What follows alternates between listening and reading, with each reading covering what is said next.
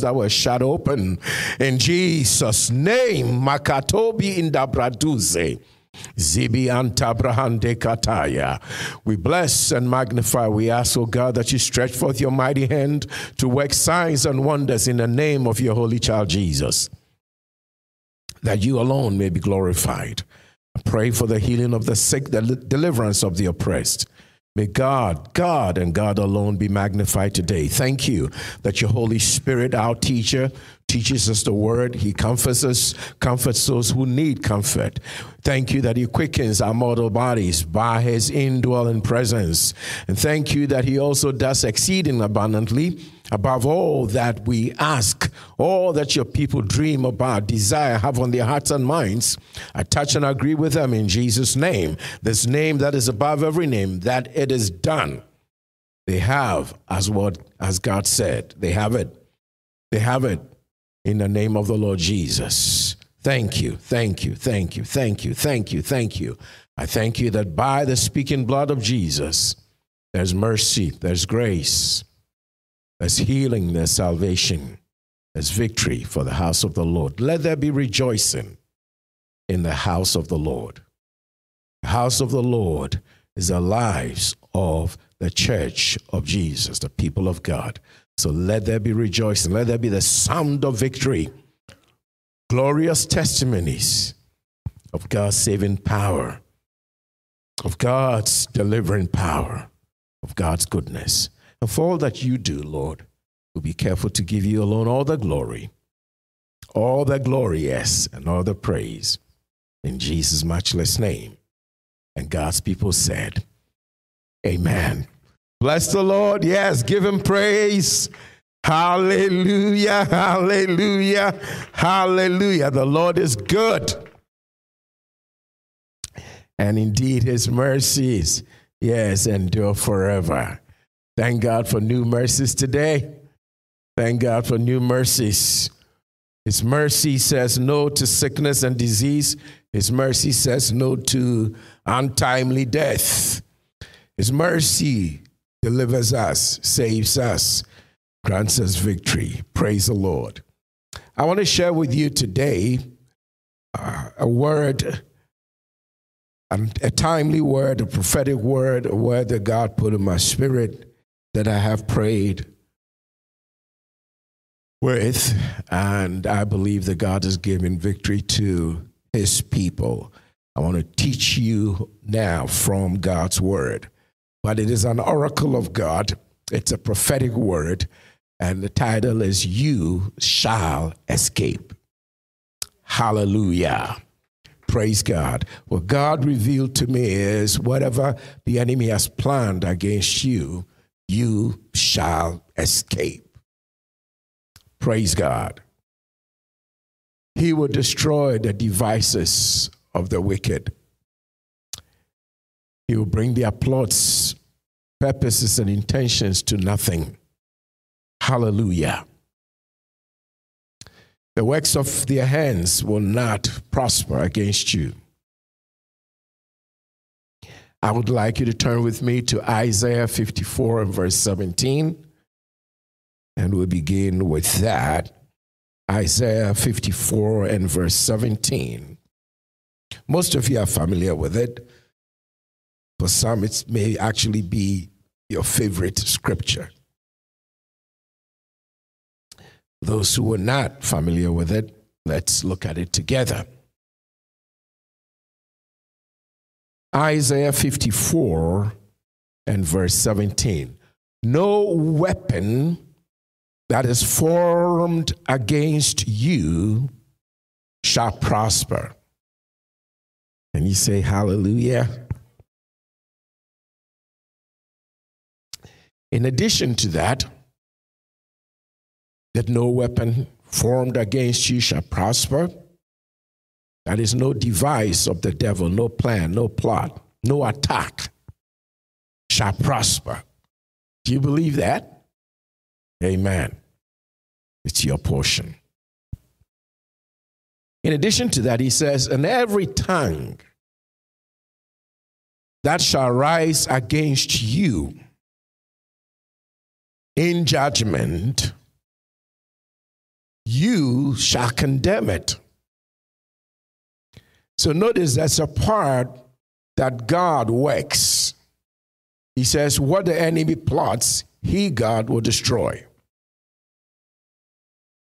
And then he says, That which speaks against you, you have a duty to rise and declare that mouth shut. You have a responsibility and you have the authority when you declare that word, that curse, that imprecation nullified, it will be. You have that authority. Praise God. Please pay attention to this. The church of today needs to know this that every born again believer has divine authority that is in the name of the Lord Jesus. That authority is not vested in the name of the Archbishop of Canterbury or any Archbishop. It is not in the name of any bishop, any pastor, any prophet. The church of today needs to know this and to live by it. You need to stop thinking that you don't have authority to cast the devil out and that you need to pay another human being just like you money to cast demons out of you. Your problem is thinking that you don't have authority. Our problem is thinking that our authority is in a human being instead of knowing that the authority is in Jesus. People are being led astray today. People are being made merchandise of. They are commercialized because they put their faith in man, not in God. He said, No weapon formed against you shall prosper. I'm going to teach you and show you from the scriptures that that part is done by God. He destroys the works of the enemy. Amen. And then whatever rises against you, speaks against you, brings curses, imprecations, tries to reduce you marginalize you, attack your glory, disrespect you, demean you, come against you by tribalism, racism, political power, or human wealth, you shall condemn it. You shall speak against it. Praise God. When a boss unfairly threatens your career and your job and tells you that you'll be fired because they hate you for whatever reason, not because you are excellent, but because they hate you for whatever reason, you as a child of God need not to cry.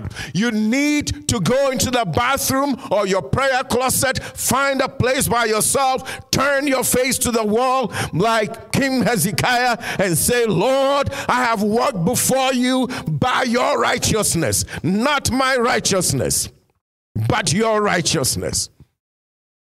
And the righteous are bold as a lion, even as the lion of the tribe of Judah. And so I stand in the righteousness of Jesus. And by the word of the Lord, I declare that what this man said, if he or this woman said, my boss said, if they don't take it back, those words will not come upon me, but they'll come upon that person.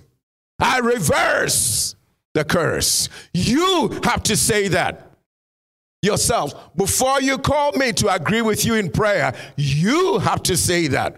Before you send a text or an email to any prophet or pastor in any part of the world, you have to say that yourself.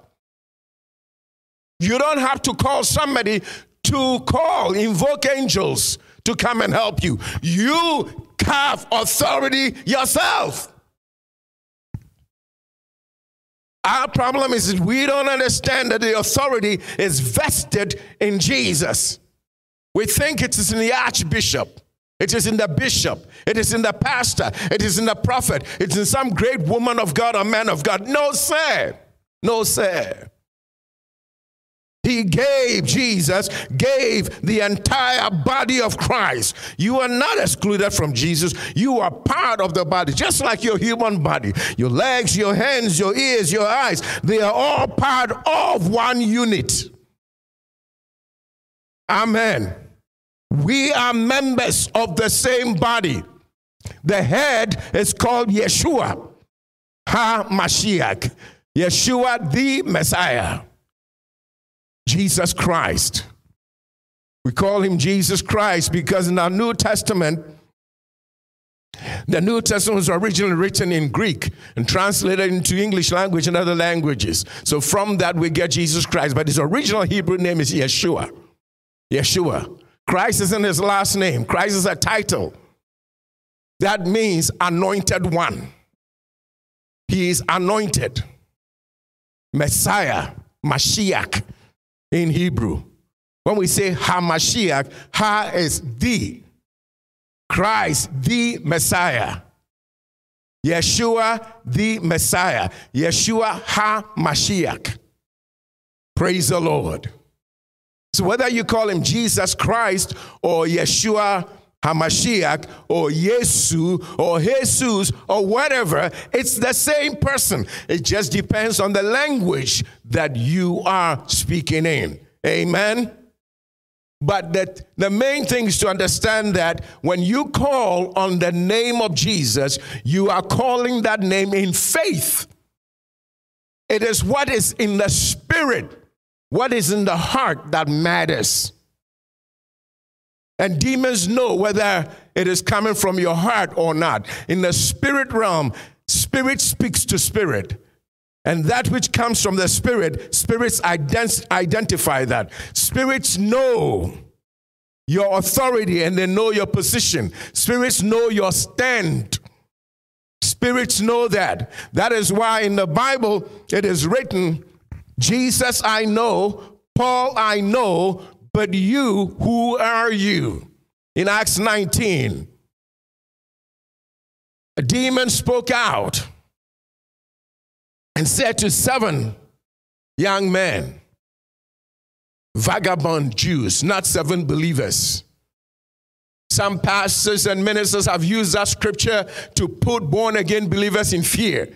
And they've quoted the scripture, but because we have not tried to understand scripture with scripture, let scripture interpret itself, but just accepted what somebody is saying we just saw it. Oh, yeah, they, they said it's in the Bible. In fact, I saw it said in Acts 19 Jesus, I know, Paul, I know, but you, who are you? So you got to be careful, you know. If you're just born again today, you got to leave casting out demons and dealing with spiritual warfare to all the, the senior members in the body of Christ. Where does it say that in the Bible? That mentality, that mindset that we have, where is that in the Bible? It's because you bamboozled, you deceived, you allowed somebody to use the same Bible in Acts 19. Again, you don't have to believe what I'm saying. You have to just check it out if what I'm saying agrees with the scripture. Amen. So in Acts 19, pay attention. He said, Jesus I know, Paul I know, but you, who are you? All right? There are three cases now. Let's count. Jesus I know, that's what? Number, now count with me. Jesus, I know, will be what? Number one. Paul, I know, that's number two. So, how many cases that he says, I know? Two. It wasn't one, it's two. Jesus, I know. Paul, I know. But then the third case says, But you, who are you? So, we got three cases. Two out of the three, the demon said, I know you. Are we good? We not good? Amen. Gee, I'm a teacher, so I need response. I need you to come with me. Say amen, somebody. All right. Jesus, I know. Demon, the demon is saying, I know Jesus. But demons, right, there, are acknowledging that they did not only know Jesus, but they know Jesus' followers. Paul, I know. Now, somebody may deceive you and say, well, she, Paul was an apostle, and I'm an apostle, so you got to follow just apostles only. No, no, no, no, no, no. That's, that's, that's, that's not why. The apostle Paul said, Follow me as I follow Christ. People whose faith you should follow, considering the end of their salvation. The end, Jesus Christ, the author and the finisher of your faith the author, the one who begins it, and the finisher, the one who completes it. And I've come to tell you, children of God, he that has begun a good work in you will bring it to completion. He saved you not to forsake you, He saved you to keep you to the end. He loved you, He loves you, and will love you to the end. Say amen. He says, No weapon formed against you shall prosper, and every tongue that shall rise against you in judgment, you shall condemn it. So you shall refute it. You shall come against it. You yourself. He didn't say me. Sometimes I've taught this and people have misunderstood, like, yeah, pastor doesn't want anybody to call him. Almost everybody in my church actually has my phone number. What does that say? It says this pastor is approachable. You can call him anytime. But he loves you enough to teach you that you don't have to depend on him. What he has, you have. Whom he serves, you serve. Whose he is, you. You are his also. We all belong to God. Paul writes and says that the anointing that God gave to us, it is not for us to exercise dominion over you, but it is to build you up so that you will stand. You will stand not in the wisdom of men, not in the power of God of man, but in the power of God and in the wisdom of God. It is by faith that you stand. Faith in whom? In Jesus. Whose faith? The faith of Jesus. Ladies and gentlemen, you can cast out demons yourself. It is a lie that only so called deliverance ministers cast out demons. In actual fact, and I've taught my church this before, for those of you online, that there is nowhere in the Bible it is written some people are called specifically deliverance ministers. It does not exist. There's nobody, there's no ministry in the Bible that is uniquely singled out. This is a deliverance ministry. It is not in the Bible. It is not. Apostolic ministry is in the Bible. Prophetic ministry is in the Bible. Evangelistic ministry is in the Bible. Pastoral ministry is in the Bible. The ministry of a teacher is in the Bible. That's recorded in Ephesians chapter 4. You can study that for yourself. Fivefold ministry. Five. Didn't say six. He didn't say seven. Please count for me. Apostle, one. Thank you, Minister Oscar. Prophet. Two. Evangelist. Three. Pastor. Four. Teacher. Five. Praise God. You got to bold, be bold about this. Like that's what the Bible says, and that's what I believe. Settled. He didn't, there's no way. It didn't add deliverance ministry. You go to New York City, there are a lot of them there. Why am I singling out New York? I came from there not too long ago. oh my goodness. Yeah. You got a lot of people in a small space, you're going to have some issues and problems. Especially when you got a lot of people from different parts all over the world. You got different cultures, different beliefs. You got a lot of things going on that people may not be able to understand. And so you got industries that start a spiritual industry to solve spiritual problems. There's a lot of it over there. It's all over the world, really, all over this country and all over the world.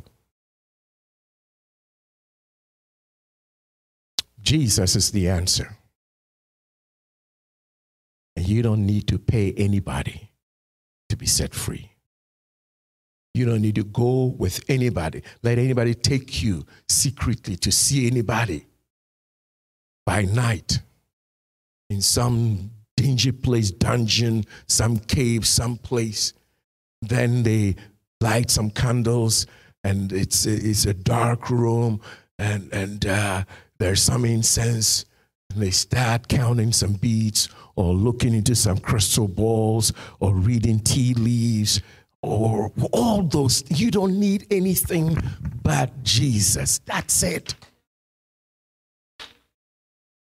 If you ever come to me for prayer and I say, Well, I'll do something for you, when people start using certain words, I will do something for you, it's time to leave. It's time to leave. Can't do anything for you. God will do it for you. Amen. All right, let's go on. So I read Isaiah 54 17 again. No weapon that is formed against you shall prosper. I love it. God says, it doesn't matter what the devil does, you are untouchable. You are invincible. You cannot be overcome. You cannot be defeated. You cannot. But again, you will be told by prophets, false prophets, false pastors, well, you know, because there is some ancestral spirit, because of some generational curses, God has shown me that there's a hole in the wall of your house and there is a whatever and whatever and whatever. There's a hole, just get uh, a construction person to fi- fix it. That, that's all. Go to the store and buy drywall or something and cover that hole. That's all. Well, Pastor, well, what if there's a spiritual something behind it? Cast it out in Jesus' name. Yourself. Oh, but Pastor, you know, this thing started from my great, I think they said it was even like from 1511, Pastor. It's been a long time. Really? 1511 is long, longer than Garden of Eden? No. Right there in the Garden of Eden, God said to the snake and to the devil who used a snake, and the snake who allowed the devil to use him to deceive Eve and to get Adam to go along with his wife and get man to rebel against God and fall into sin and lose God's glory. God cursed the serpent. And God told the devil that the seed of the woman will bruise your head. One day, as a human being who will be born, you'll be the only human who will be the seed of a woman. Every human being is a seed of a man. Did you know that? Yeah. Women are containers, receivers and containers of seeds and multipliers of seeds, but they are never carriers of seeds. The male is a carrier of the seed. But you give a woman the seed, and she receives it, contains it, nurses it, nurtures it, she will multiply it, baby. you will not have one, you will have increase. She will multiply it. Women carry nations. She will give birth to one person, and that one person is a nation. Yes. You cannot have that without a woman. But it will not start without the carrier of the seed. Amen. So if you can get governments to destroy the male seed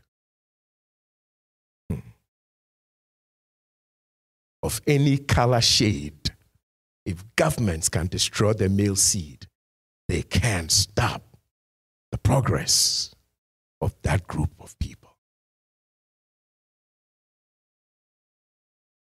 This is why in war, Satan kills the males. He may capture women and children. You ever notice historically, doesn't really go after killing women and children. If you kill the males, you eventually stop that group. They will die out.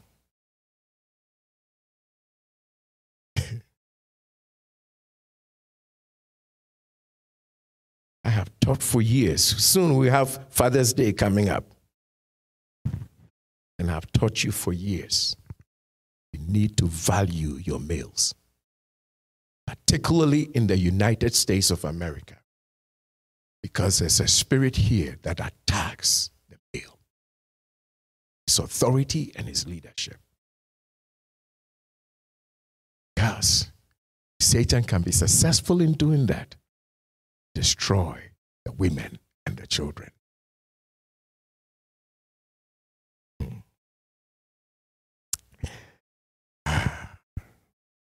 God bring us deliverance. I remember when I came here and I watched uh, this program on TV called Good Times. There's a, a lot of the young people don't know, but there's a young man, Dynamite. Yeah, it was funny. I loved him. JJ, I think. Oh, he was so funny. It was funny. I liked that. But I hated the show. I laughed, but I hated the show. Because the man struggled. Man, just when he's about to break through, bam, he's down. The main character, the head of that home, he never broke through. I forgot his name. It was played by John Amos or James Amos. John. Oh, in the in the show? James what? Okay, in the show, right? Okay. But his real name was something Amos, right? John Amos. Yeah, that character struggled. I've mentioned to my church even what was called the Cosby Show. Remember, there was a show called Cosby Show? And uh, the man called Cosby, a comedian, was funny in the show. I'm not talking about his personal lifestyle, but the show. And I liked it for the fact that I think the, the wife was a lawyer and he was a doctor or something like that. So they showed professionals, and I liked that. You know, I mean, I, I came from heaven. I told, I've told you, right? From heaven. But I was born in a country called Ghana. It used to be called Gold Coast. It was colonized by the British. You know, same people go around the world, mess up different countries. To just mess you up. I don't understand black people who are like, oh, there's a King Charles. He's a king of England, so I'm going to see. No, not me. It's ridiculous. Not my king.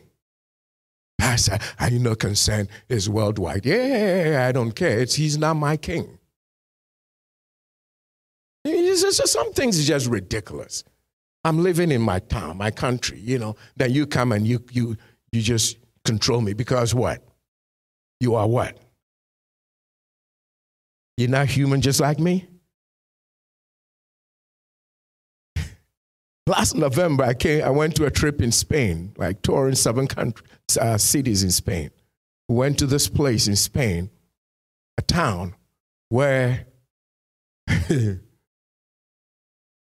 Spanish. Well, it wasn't just Spanish, actually. Uh, there were there were uh, explorers from other countries like Italy. You know, would come to this place. You know, Portugal, Italy, uh, Spain, to this particular town to train with soldiers. until I went there, I did not know that history. Just know history that these conquerors went to Latin America, different countries, and conquered the place. You know, you know that. And then you also know about explorers. I never knew that they were actually training together. You know, you know explorers, they go and explore. Then you know soldiers, conquerors, they go and conquer. No, apparently there was a time in Europe they were actually training together. Yeah. So we come and explore, and we come to your country, we say, hey, boo, we discovered you. You, you know, I'm, I'm living in my house and you discovered me? What kind of mindset is that?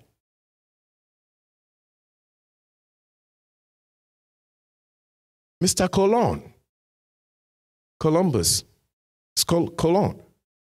Mr. Colon did not discover America. How, why you discover me when I live in my town, my own house? You didn't, you didn't discover. You just came to found me and then you, you beat me up. Then you killed me. And then you wrote the books. Then you taught me. You tried to condition me. Tell me that you are above and I'm the tail. And I have come. I was sent by God, shot out as a fiery arrow into the darkness of this world. And God told me, He said, When you go, you tell my people. He said they're the devil's people. He said, Tell my people that the darkness of Satan's power is over. Satan's authority and dominion over your life is over. And he said, The true light of Jesus shines so brightly. Light shines with salvation for everybody, healing for everybody, and it's free. Deliverance for everybody, it's also free. Peace, power, and prosperity for everybody, it's free. It all comes out of the grace and the mercy of God. It's because God loves humanity. Amen. He said to come and let you know that He has restored glory to you. He died for you to have glory. Glory, it means significance. The spiritual word glory, when you translate it to a word that we understand in our world, it means worth, value, significance. God gave you value. Don't wait to accept yourself because some human being says, Oh, I set you free. I accept you. I give you value. No human can give you that, not even your husband or wife. You never feel satisfied until you accept yourself who God says you are. Come on, say amen, somebody. Glory is worth, significance, and value that comes from God. And when God created you, he gave you value. But Satan came through human systems, greed, avarice, racism, sexism, tribalism, all kinds of things, division, whatever you may call it. The power behind it is the devil, and he came through it to steal, kill, and destroy. Yes, to steal, steal your joy, steal your wealth, steal your glory, steal your dignity, steal your peace. To steal, to kill, kill, a, truncate a person's life or kill their dreams. Yeah. Take your hope away from you and destroy lives. But Jesus said, Ooh, and I love that but. This is John 10, and he said, But I am come. Hallelujah. That you may have life. Praise God. And I said the New Testament was first written in Greek. The word life there is Zoe, Z O E, which means God's kind of life. You have not African American life first, Native American life first, white person's life first, red, green, whatever people want to label you, you don't have that life first. You have God's life. Yes. And that life of God energizes you, strengthens you, empowers you, quickens you, elevates you, makes you the head and not the tail. The head, how many times? All the time. You're never beneath, always above, always. Because a glorious high throne is your sanctuary, is your throne that God gave to you from the very beginning. Amen. So when we go, when we go back to 1611, 1511, 1411, we go, we keep going back all the way to the Garden of Eden, where we're, where we're going to find you. We're going to find you as the head and not the tail, above and not beneath. You were crowned with glory and honor. And when God created you, He looked at you and He said, Very good.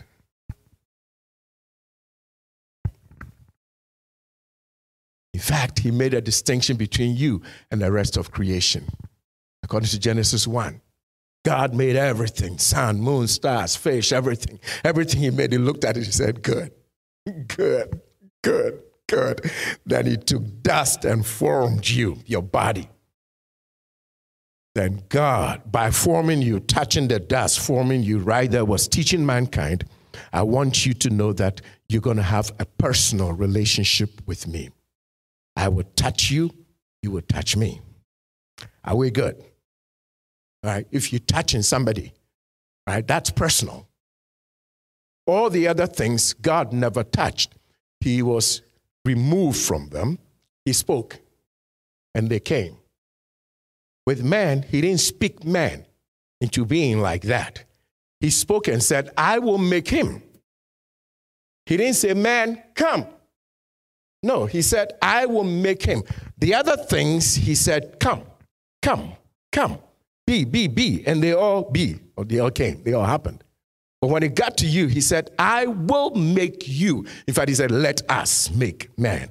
So, right there, we know there's more than one person, one entity. If he says, Let us, according to English language, let us, that's plural. We good? Let us. Amen. Right?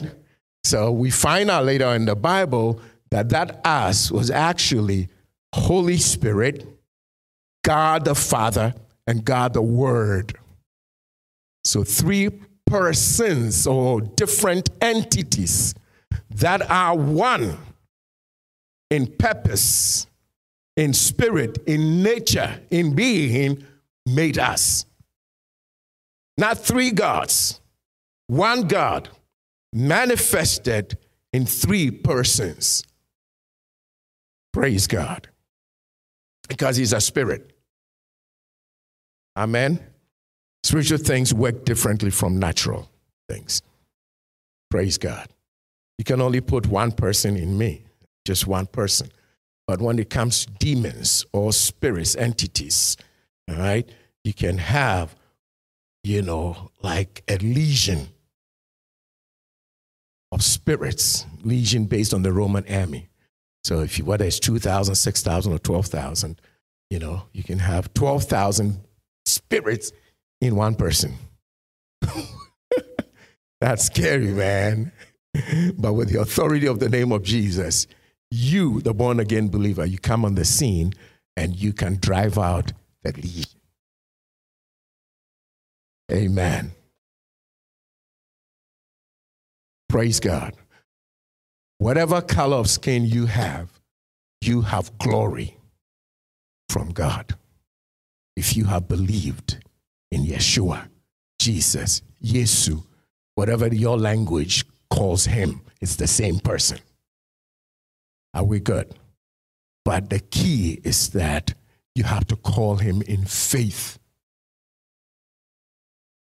It's not just calling, has to be agreement between your heart and your mouth. With your heart, you believe, with your mouth, you say. That's Romans 10. With your heart, you believe, with your mouth, you speak. Out of the overflow, the abundance of the heart, what is in the heart pours out by what you're speaking. The mouth speaks. You really need to consistently be speaking what you believe, speaking what you believe, and refuse to say things you don't believe. People will not like you when you start changing. But you are here to glorify God, not even yourself. If I refuse to glorify myself, then believe me, I'm not going to live to try to please you if I'm going to deny myself things that I would like to enjoy, then, then who are you for me to please? When I'm not pleasing myself. Come on, people. You understand the mathematics I'm trying to bring here? Generally, without God, human beings, we are selfish. Without God, is me first. So if whatever goals I have in life, I decide to deny myself Why would I bother with what you think when in fact the denial of whatever pleasures or whatever disciplines I'm putting myself through is to make me better? Can you understand this? You have to be a very determined person in life. This is the goal God put in my spirit. This is a good thing. It's legal, it is beneficial to humanity, it will bring me progress, advancement, prosperity, peace, increase. You set your heart on it. Don't worry about what anybody thinks. Go after it and just do it and fulfill it. And one thing humans cannot do is argue with success. The success will speak for itself. It speaks for itself. it speaks for itself. Praise God. We have a ministry that for decades have raised children that are not in prison. Children not in prison. Juvenile delinquency, no. Drug dealers, drug addicts, no. It is no small thing, ladies and gentlemen. It is no small thing. They respect elders. You ever noticed? all the children that went through this ministry. You give me one who is disrespectful. Tell, give me one. There's none. You think that just that just that just happens? It's happenstance? No. There's a God in heaven who rules in the affairs of men. God is ruling in this house. He's shaping destinies, raising world changers. Your children are being shot out as arrows, and they'll speak with the enemies in the gates. They'll possess the gates of the enemies. I declare it, I prophesy it. It will come to pass. It is happening, and more of it will happen. Amen. Ha. Receive it. Receive it.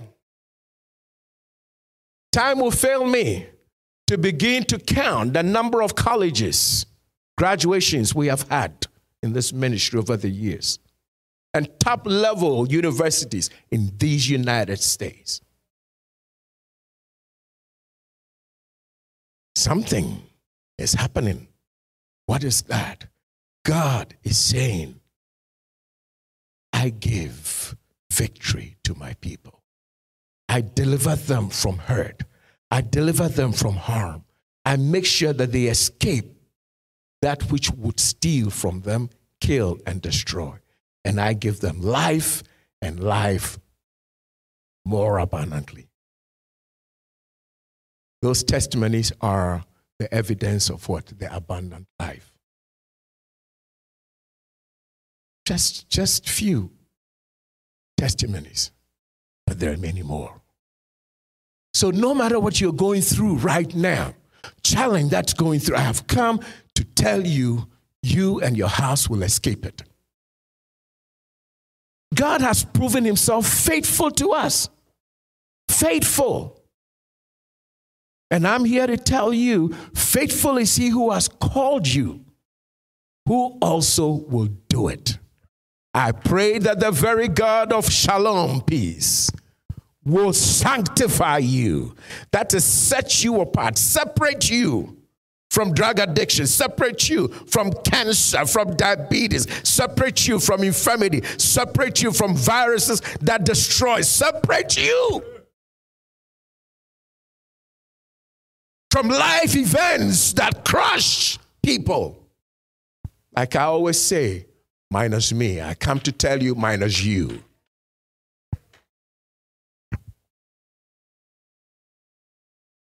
No weapon formed against you shall prosper.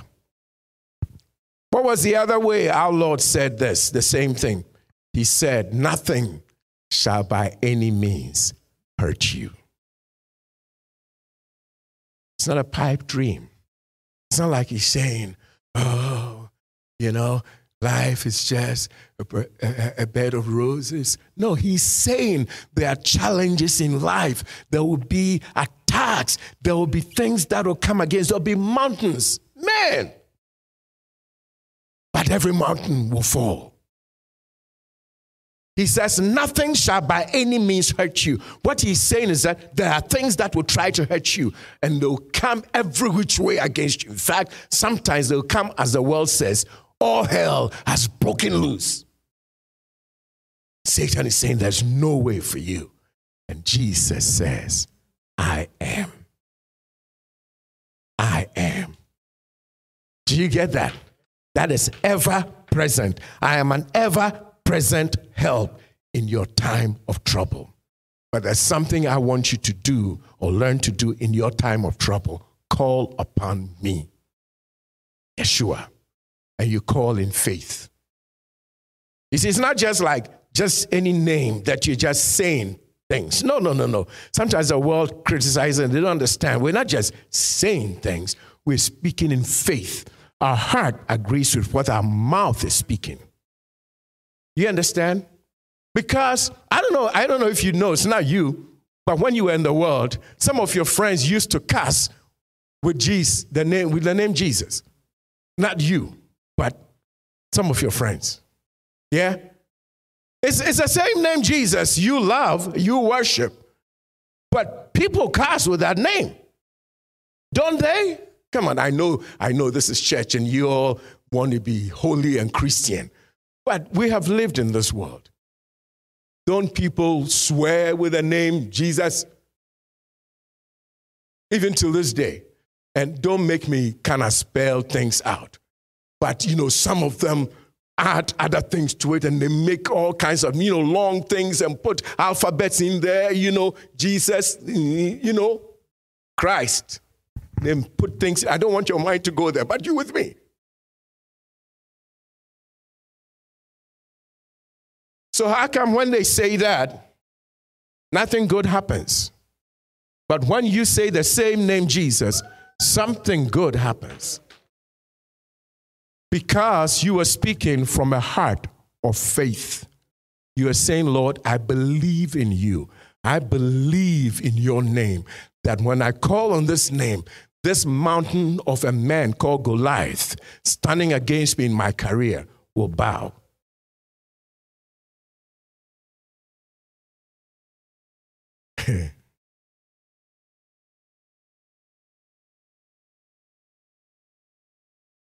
there was a Pharaoh who told Moses,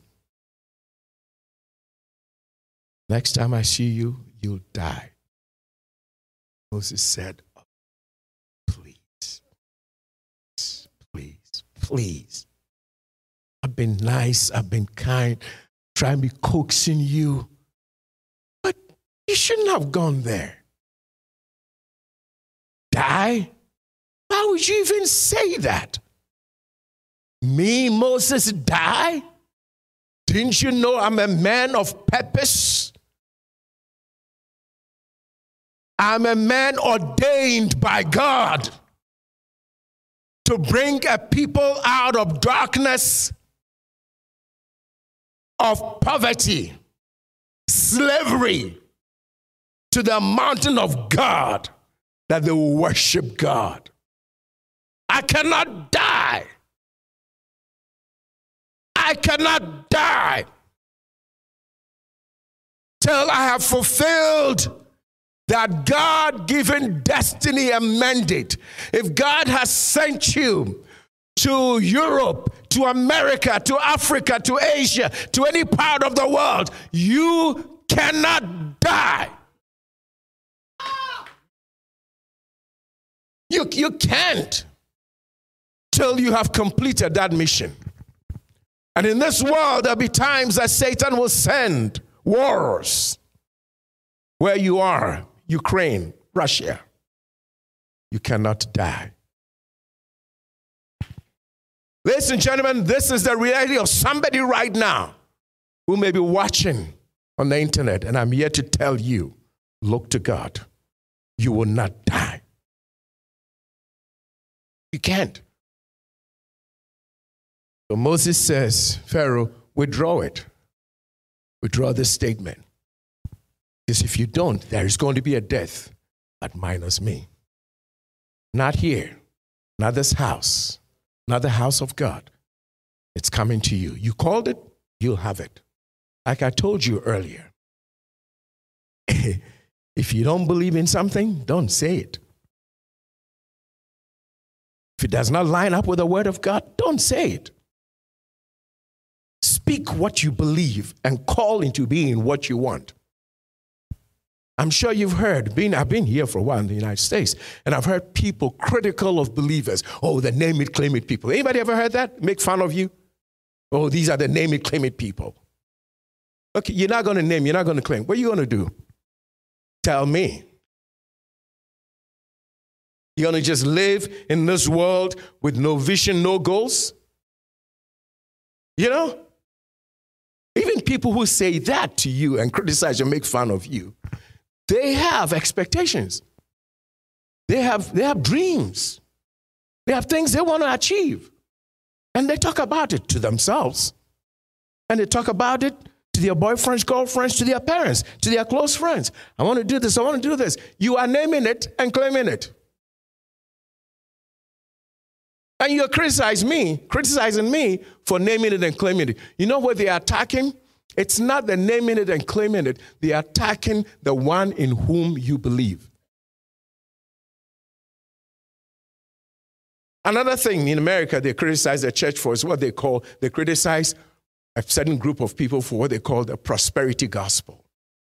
How many of you in America swear to live by poverty? The same people criticizing a section of the church that they're supposed to say, well, they just live by the prosperity gospel and all that. Tell me, do they want to live in poverty? This is actually one country where you, you cannot say the spirit of the country itself is driven to success. This is the spirit of America. Until I came here, Minister Oscar, I did not know that you can have an organization that is national, and when that organization competes nationally, the person who wins is called a world champion. Well, the first time I was like, wait a minute. Uh, I thought, what, what is it? Well, they played baseball.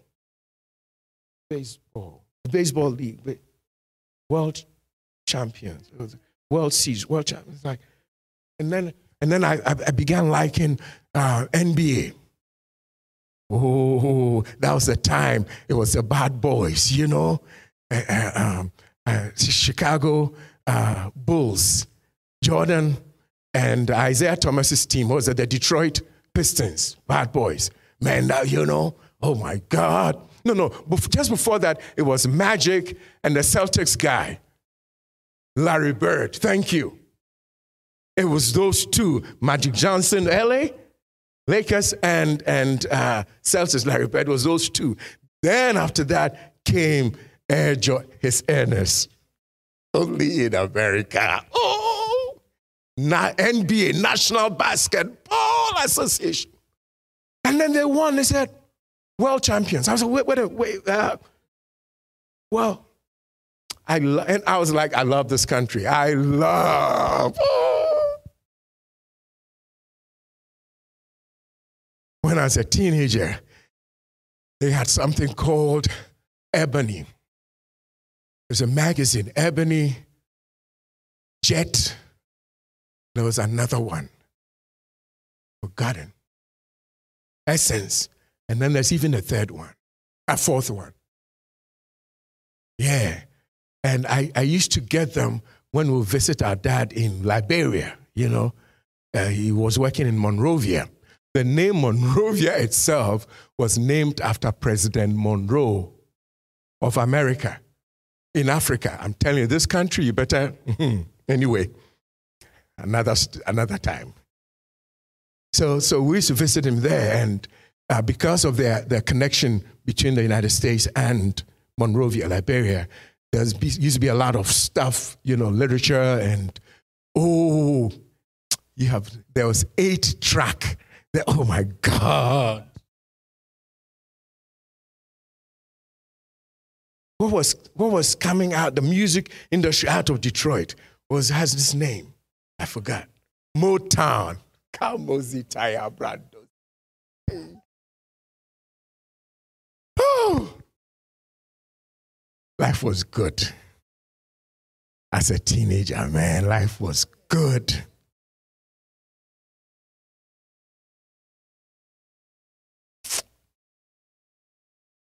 And then I would look in these magazines and I would see these tall guys, man, laying on this huge bed. Yeah? Wearing white socks, blue jeans, leg cross on the bed. I was like, one day I'm going to go to America and buy a huge bed. I found it was called California size. you know? I'm a teenager in Africa dreaming.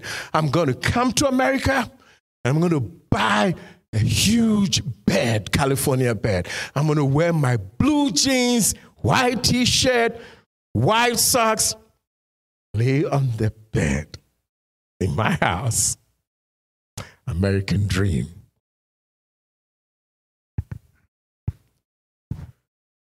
That is how this country is driven to success. Don't let anybody in this world, whether in the church or outside, don't let anybody make you change your dream or reduce the size of that dream. Praise God. I know somebody's listening is going to say, well, Jesus didn't die, so you have a California bed. That is not the point. The point I'm making is that you go from glory to glory. You overcome. You become successful in life. You fulfill your purpose, your destiny. There's a God in heaven who, who gives dreams. Even when you are old, He says, It is not over for you and he gives you dreams. He says, in your old age, the, when the Spirit comes, the old will dream dreams. What, what is God saying by that? He says the young people will see visions. What's God saying? He says, You have the energy, enthusiasm, the passion, the drive. And by my spirit, I will give you, naturally, you have the energy, you have the drive, you have the passion, that is the joy and the blessing of youth. Are you with me? God says, By my spirit, I give you what youth usually lack wisdom. I don't know if you're getting this. It shall come to pass that I'll pour out my spirit on all flesh. And young women and young men will see visions and they'll prophesy they will speak by inspiration. That's prophecy. And they will speak things into being and accomplish them because they have the passion, the zeal, the energy, the enthusiasm. They'll go after it and make it happen. But often what they lack is wisdom. So I'll make them fellowship with me, koinonia, commune with me, share with me. The fellowship of the Holy Spirit be with you. I bless you, young people, with that. Amen. You fellowship with the Holy Spirit in His wisdom. By wisdom, God created the heavens and the earth. By wisdom, He created everything. Things we don't understand yet. God, by wisdom, made it.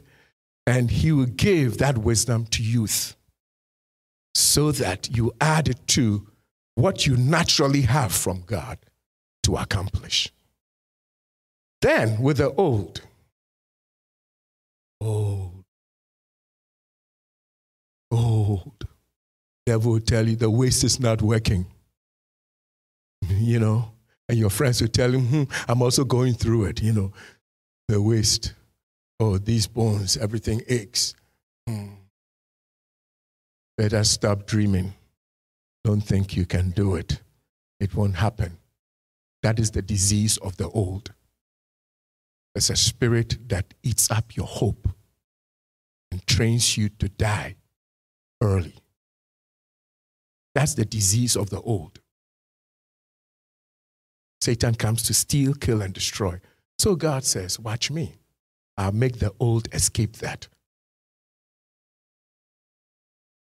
I'll pour out my spirit on all flesh as a young man and young women seeing visions and prophesying, writing out their vision. Write the vision, Habakkuk 2, for it is an appointed time. The vision will speak, it will come to pass. Youth are like that, they make things happen.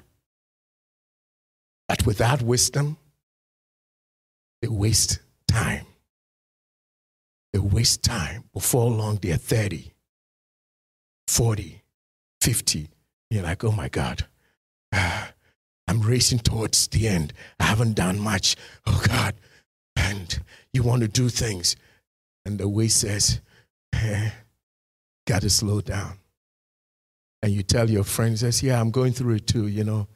Uh, I, won't, I don't think it will happen. And then if you are not fortunate, you have children whose hearts are not tender towards you and tender towards God. The moment you are 72, 73, or 75, they put you in some home. I forgot how they call it. Uh, those places, you know, yeah, call it whatever, you know, they put you there. And they come visit you once a year. So those who are fortunate twice a year, Thanksgiving and the other one, Christmas or your birthday. May God, may, minus you, may that not be your portion. And may your children have love for God and for you and be tender hearted. And I pray, listen carefully, I pray that your children will be attracted to people whose hearts are tender and kind, who love God and love you and will agree with them to be there for you in your golden years. Amen. May, may your sons marry beautiful, brilliant, kind women. May, may our daughters marry honorable, dignified, kind, accomplished men who have a house and a California bed. Ah.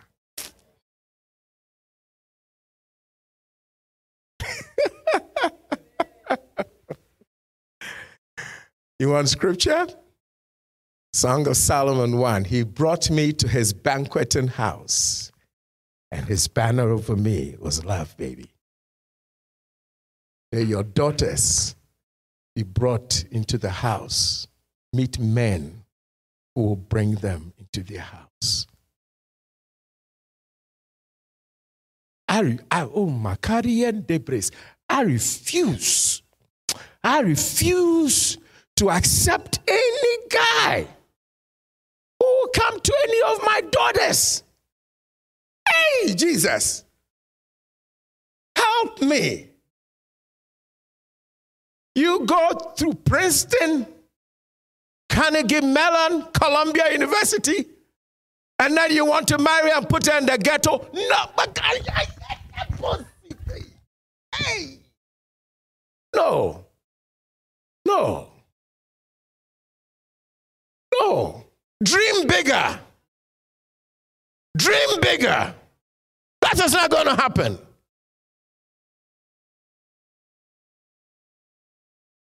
That is not, is not, no, oh, oh, and the other part I cannot handle is a man who beats a woman. Oh, don't think I'm old. You know why I'm still doing push up? Yeah. Hmm. Ah, yeah, yeah, yeah, yeah, yeah, yeah. Pastor, you won't be that strong. Okay, you try me.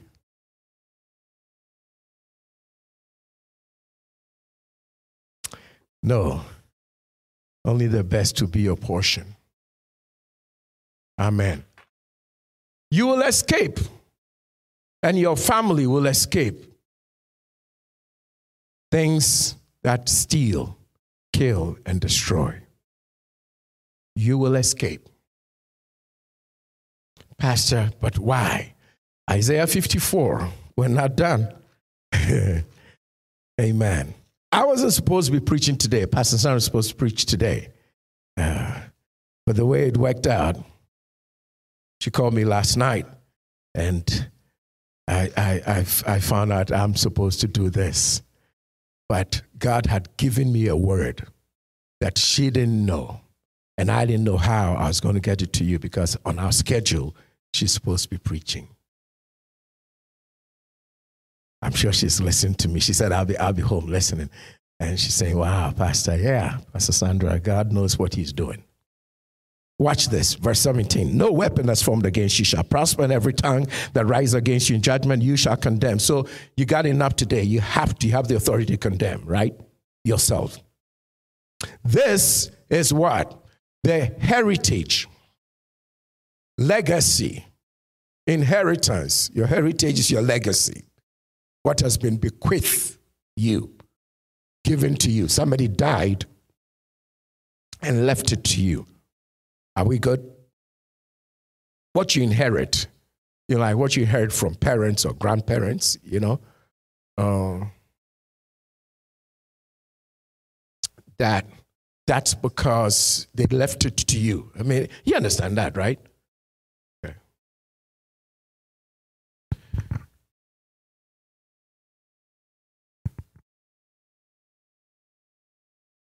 So, this is the heritage of the servants of the Lord.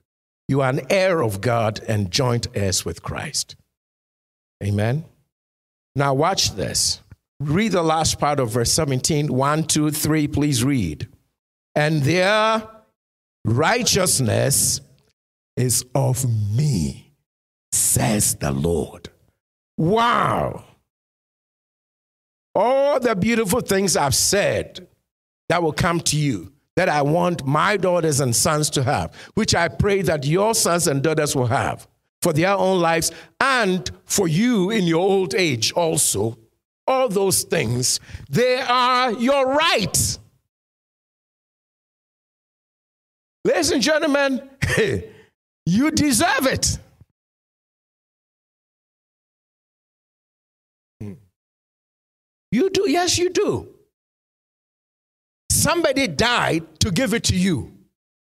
You know, Jesus went and fought the devil and got bloodied and beaten on his back. And he absorbed all that so that you don't have to deal with that. He never sinned, but he absorbed everything in him and he was made the perfect sacrifice acceptable to a holy and just God. Amen. I don't know the closest example I can give on earth to come close to, but I don't know. Like in America, what is the highest legal system? Like the law, the highest. The court systems, the highest. Supreme Court, you sure? So when the Supreme Court, like they establish a rule, Roe versus Wade, or I've heard that, you know, being in America, or something, you know, like once they say it, is that, is that like what rules? Yeah? Humans? You mean like a, a board, a group? Humans? They make a rule and it governs 330 million people? How many, how many people on the Supreme Court? Like seven, nine, what? How many? Seriously? Hey, hey, Jesus, help me. I have a problem with that.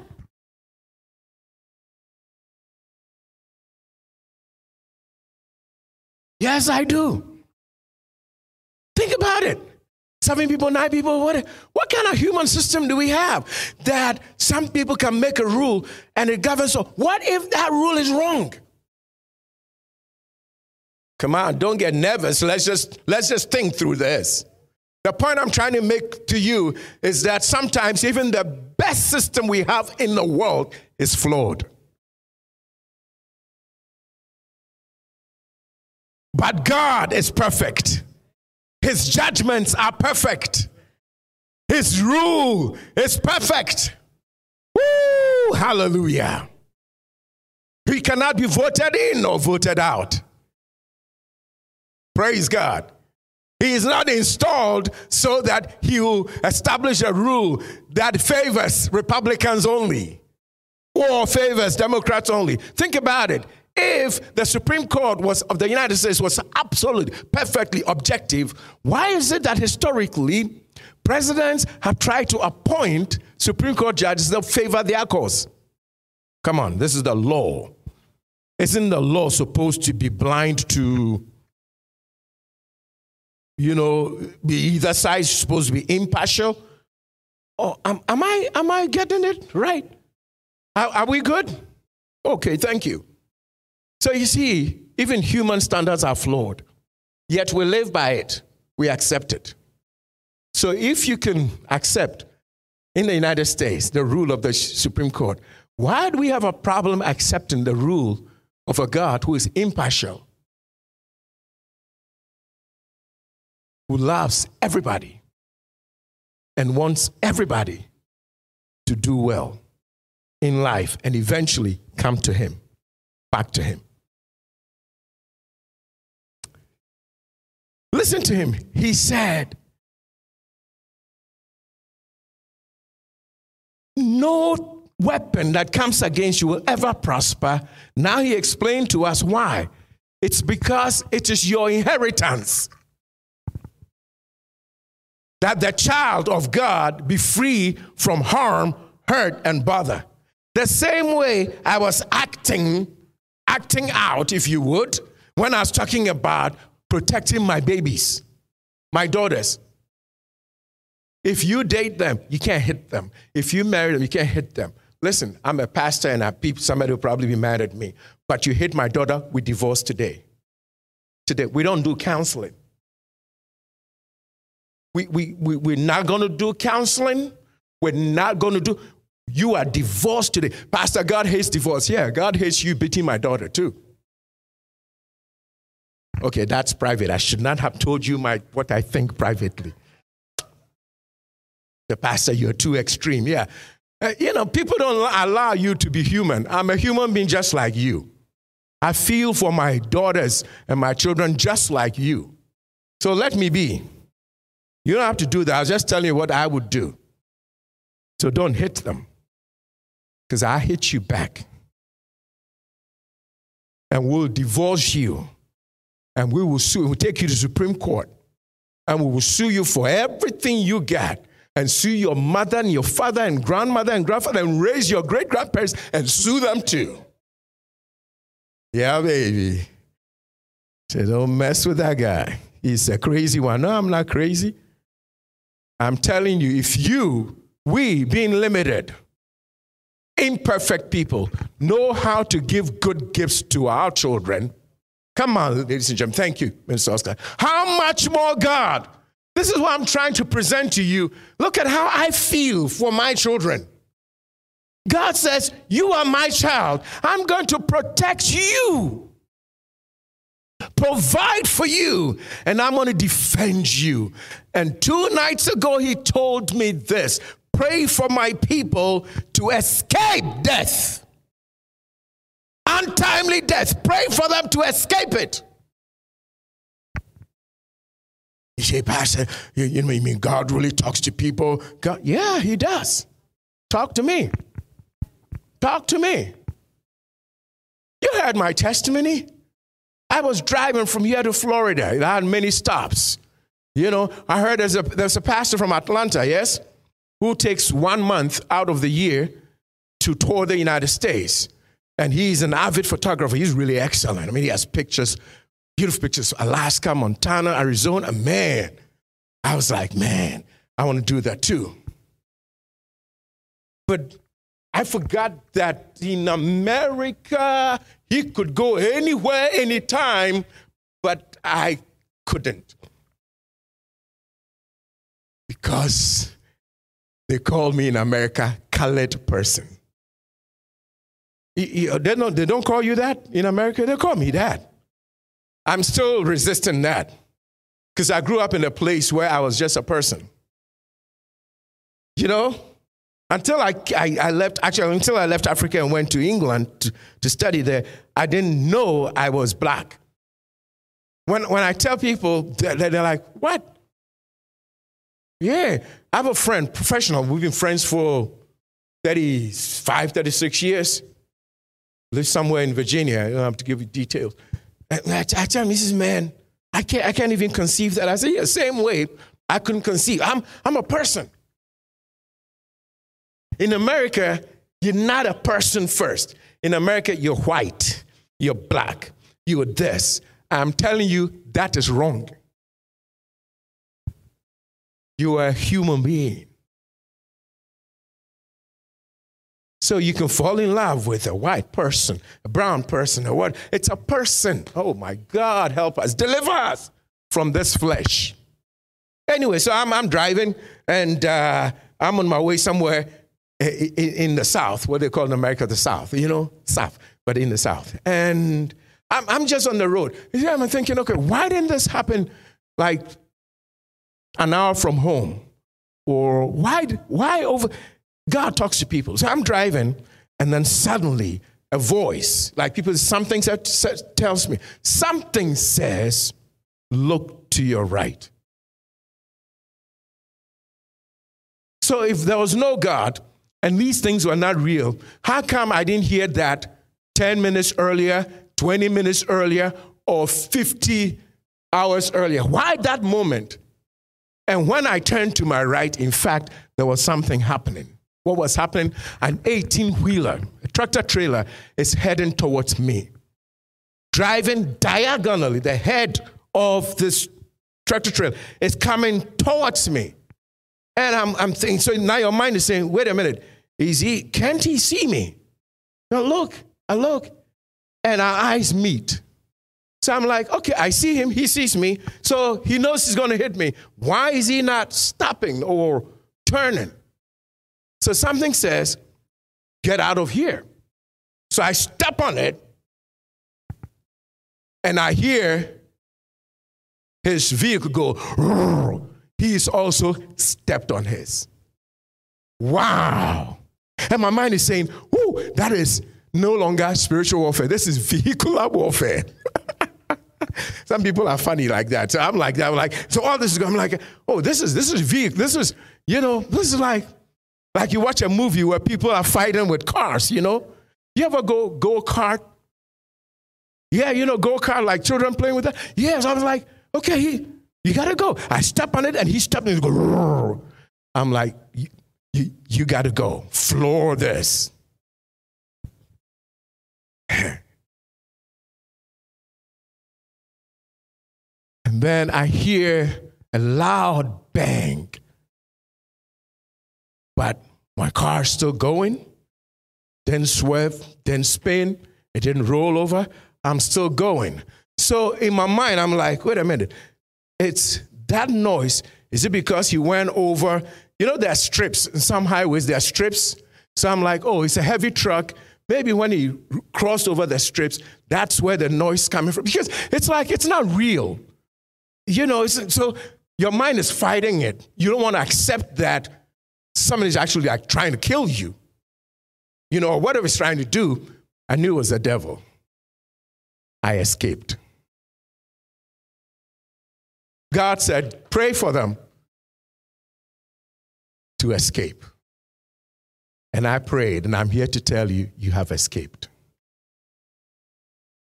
You have escaped. You have escaped that infirmity. You have escaped that cancer. You have escaped that stroke. You have escaped diabetes. You have escaped hopelessness, joblessness. You have escaped that attack of darkness against your life. You have escaped. Amen. I prayed for that guy later. I was like, I mean, it took me two days actually to calm down, to be free from the trauma. I, I, I don't you know, I'm not bothered to tell you that it traumatized me. I'm human, and it traumatized me. It took me two nights. I'm like, wait a minute. Uh, I'm going to get back on the road. Will this thing happen? You know, my, my mind is just, because this is like, but there was no trauma in my body. He hit my car, but there's no trauma on my body. My body didn't feel anything. So God built a hedge around me. So when it hit me, it I didn't even feel the car. I didn't feel anything. And my car didn't stop. So I'm sure the guy's like, wait a minute. I, I hit him with my truck. I did hit him. How come he's still driving? I escaped. Why? Because this is my inheritance. Can you understand that? Christ already died, so I don't have to die like a mosquito that is just swatted. Yeah. I come back, you know, we're talking about this. My, my, my, my brother's wife jokingly says, Oh my goodness, we would have been looking for you in the bushes. Because it happened the way I described it, you know, I mean, nobody would have known what happened to me. And then somebody here on the news, you know, there's somebody and they say, well, there's a person and, uh, you know, they found, you know, no, minus you, minus me. You shall escape. Nothing shall by any means harm you, hurt you. Who said that? Jesus. And ladies and gentlemen, when Jesus said that, everything he does makes sense. When he said that, do you know the context in which he said that?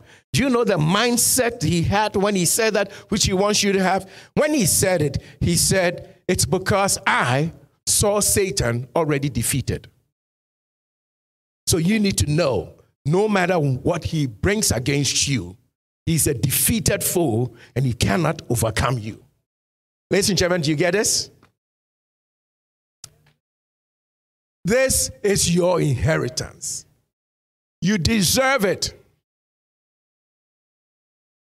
I know it's going to be pretty hard for me to get this message to a lot of people because there are too many voices telling Christians what they don't deserve.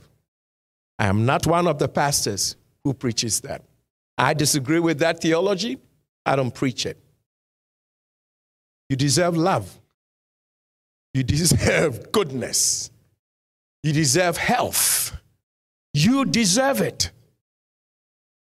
Why? Because Jesus Christ paid the price for you.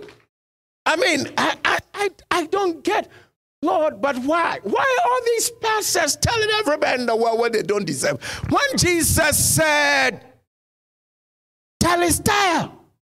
It is finished. Done. I have paid for you.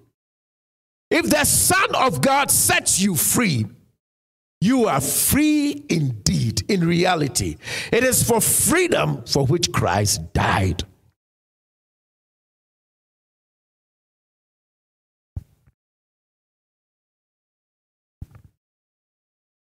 By his stripes, you are healed. Amen. Then you're gonna let some pastor tell you, oh, you know, you know, um, uh, uh, miracles passed when the apostles died. You want to tell me the apostles worked miracles? It wasn't apostles, it was God. God isn't dead. Oh, well, he's not talking about physical healing. You see, it is, it is uh, spiritual diseases you're talking about. No, no, no, no, no, no, no, no. Jesus did not heal us from sin. Do you know that? We were not healed from sin. Sin is not sickness, sin is death. yeah, yeah, yeah, yeah. Please complete this for me. The wages of sin is death. Sin leads to death. When Adam sinned, Adam died. He died spiritually. God said, In the day you eat of it, You shall surely die. You know what the devil said? Eh, you, you really die? Then God said you will die. Can I do that? Will you really die? See? What God has said, the devil will say, Has God said? God has said. Has God said? Same three, three words. Depends on where you're coming from. Is one emphatic or one a question? God has said, emphatic, truth. Has God said? Putting the doubt in your mind. I'm here to tell you, God has said, by his stripes you are healed. God has said, he took your sins on his own body. He bore it so you may not bear it. He bore it in the Old Testament, in Leviticus, it says he took it far away into an uninhabitable land. He took it to a place where humans were not supposed to live, telling you whenever Satan wants to take you into that place where you are not made to live, you should fight it. Last week, Reverend Janice preached it and put it this way When a demon, an unclean spirit from Matthew 12, comes out of a man, it goes to what? Dry places. Yes? Yeah? Remember Matthew 12 43? It goes to dry places. And then it says what? Listen, it says, seeking rest and finding none. So, dry places is not a place of rest. And even demons don't like dry places. Come on, people. This is scripture. Matthew 12 43. And it says, So the demon says to itself, it's thinking, it says to itself, I'm going to go back into the house from where I was driven out, expelled, cast out. What does that mean? It wants to come to a fertile place, a fresh place, a productive place so it can destroy it. A man's life was not made to be dry, a man's life was made to be fertile. Prosperity is from God, healing is from God, deliverance is from God, peace of mind is from God, marital harmony is from God. It's from God. Pursue it, pursue peace Work towards it. Believe God for it. Call it, and you will have it. I declare that your life will be as the days of heaven on earth. Say amen, somebody. You blessed? It's amazing. Just one verse. it's just one verse tells us all this. God said, This is because your righteousness is of me. It's not your righteousness, your own righteousness. It is the righteousness of God. As you know from 2 Corinthians 5, verse 21, he who knew no sin was made sin for us that we may be made what? The righteousness of God in Christ. You have right standing with God because of Jesus. So don't let anybody look down on you, demean you because of your gender, your status in life, the color of your skin, whether you have hair or none. Doesn't matter because your value is in this God loves me. God created me in his image and in his likeness. I am like God in the earth, though human. I have his righteousness. I am his righteousness. This is a gift of God. And by righteousness, through his grace, I reign in life.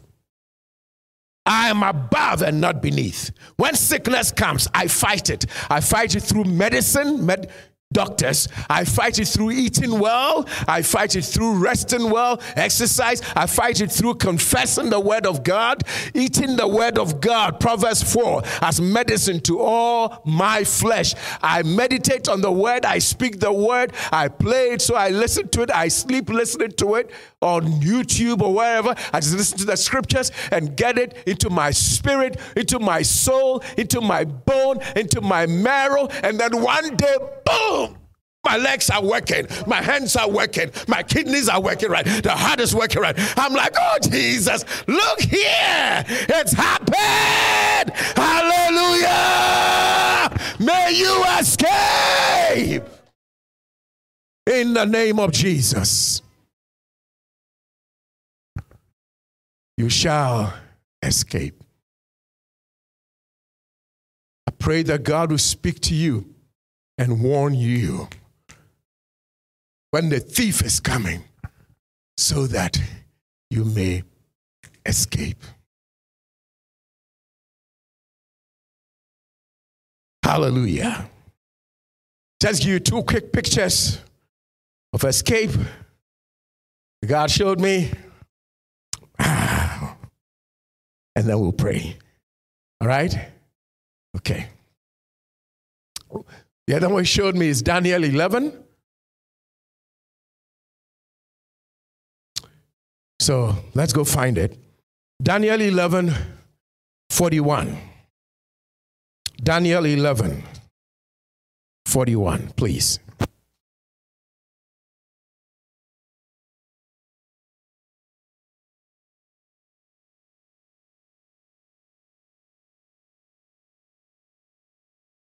Hallelujah. 41 is what I want. A lot of the time, it's actually better to read something in the flow or the context in which it's written. So, to look at the flow, the way it's flowing, you got to look at what was said before it, what was said after it, so it kind of makes sense, you know? So, what I want is 41. But to read in context, I go to like a verse before it and a verse after it, or two verses before, two verses after, something like that. Since we don't have a whole lot of time, I just do one verse before, one verse after. Is that okay? So, what I want is really 41. Let's read 41 first, and then just to be fair, I do 40 and 42, right? So let's do Daniel 11, 41. Are you there? He shall enter, he shall enter also into the glorious land. Glorious land here is Palestine. All right, at that time, uh, this will be the land of Israel. And many countries shall be overthrown. Read the next, but read, these shall escape. All right, I'll wait for a sec for you to get there. Those at home, it should be on the screen. Do we have on the screen media team? Thank you. I love you guys. God bless you. So, Daniel 11, I mean 11, yeah, 41. Is that right? He shall enter also into the glorious land, and many countries shall be overthrown. But these shall escape out of his hand. Even Edom and Moab and the chief of the children of Ammon shall escape. I don't have time to get into all this teaching about the end times and all that, but what I want for today, for today's message, to fit into today's message, notice the part where it says, These shall escape out of his hand. Do you see that? Yes? Okay. So let's kind of figure this out in the context. So I go to verse 40 and then read through 42. All right? Verse 40. And at the time of the end, this is the end times. So this is going to happen in these end times. It's not, it hasn't happened yet, it's going to happen. Shall the king of the south push at him, and the king of the north shall come against him like a whirlwind. So it's going to be a fight between some power from the north and some power from the south, you know. I don't have time to get into it, but at least we can see there's a war, there's fight. Some somebody in the north fighting, somebody, somebody in the south starts fighting, and the king of the north goes against him. Like a whirlwind, with chariots and with horsemen and with many ships, and he shall enter into the countries and shall overflow and pass over. So, man, from verse 40, this king of the north, you don't mess with him, right? He's just, just going to come like with fury and just take over. And then you even enter, verse 41, he entered the glorious land, that Israel. And many countries should be overthrown. So he's really powerful, yes? He's growing in strength, overcoming these other, all these countries. But despite all this power that he has, somebody is going to escape. Do you see this? So the picture is saying, God is saying to you, it doesn't matter how powerful any kingdom is, as long as you belong to God, you shall escape. Say amen. Okay, we go to 42. He shall stretch forth his hand also upon the countries, and the land of Egypt shall not escape. Wow. Wow. So this guy's, man, he's bad. He's a bad dude. Look at 43. He shall have power over the treasures of gold and of silver and of all the precious, precious things of Egypt. And, and the Libyans and the Ethiopians shall be at his steps. He's, he's some bad dude, man. Look at 44. It tidings out of the east and out of the north shall trouble him. Oh, so while he's overcoming all these countries, then he's going to hear, he's going to hear on CNN yeah, some news report, tidings out of out of the, you know, new, some news report. Yeah, can you see verse 44? But news out of the east and out of the north shall trouble him. Therefore, he shall go forth with great fury to destroy and to utterly make away many. And he's going to plant the tabernacle of his palace between the seas in the glorious holy mountain. Watch that. Look at this. Look at this. I love the last part. Look at this. Yet he shall come to his end, and none shall help him. This is a teaching for another time. But the picture is that, look at this. No matter how powerful he got, some countries still escaped. Did you see that? No matter how powerful any boss is, anything you're going through is, you shall escape. Amen. For those of you who care about all these like end time teachings, because this is end times and all this, if you wonder, well, how is it that Edom and Moab escape? It's because I'm sure you've probably seen this in the book of Psalms. God said, I will cast my shoe. I, had a, I wish I had a shoe to display. He says, I'll cast my shoe over Edom and Moab. It's in the book of Psalms. You know what putting your shoe over a place means? Come on, people. When you, you step on a place, the soles of your foot step on a place, you possess it. You own it. That's what symbolically it means. You know, wherever the soles of your feet shall tread, you have. Are you here with me? Okay, so in the Psalms, God says, He just kind of threw it there in the Psalms. He didn't explain why. He said, I will put my shoe on Edom and Moab. He just wrote it there and left it. And then another time, he said through David in the same Psalms, he said, And when I put my shoe on Edom and Moab, I will take over the rock city, Petra, and there I will hide my people, when this king of the north comes to destroy them, my people shall escape. Amen. So, the spiritual significance for us today is this as long as we are the people of God, it doesn't matter how powerful anyone or anything gets in your life. Please say with me, I shall escape. You got that? Amen. I'm going to conclude with Revelation 12. I'm going to go to Revelation 12 because it's the two scriptures. I'm going to conclude and then I pray and we end this. So look for Revelation 12. If it was a Bible college class, I would have actually started from Revelation 12 because I would have three hours to teach it. So I would have started, yeah to teach this from Revelation 12. Okay, I'll read this and you're going to understand that. Why? Most of you know verse 11. We look at that, verse 11, for a moment.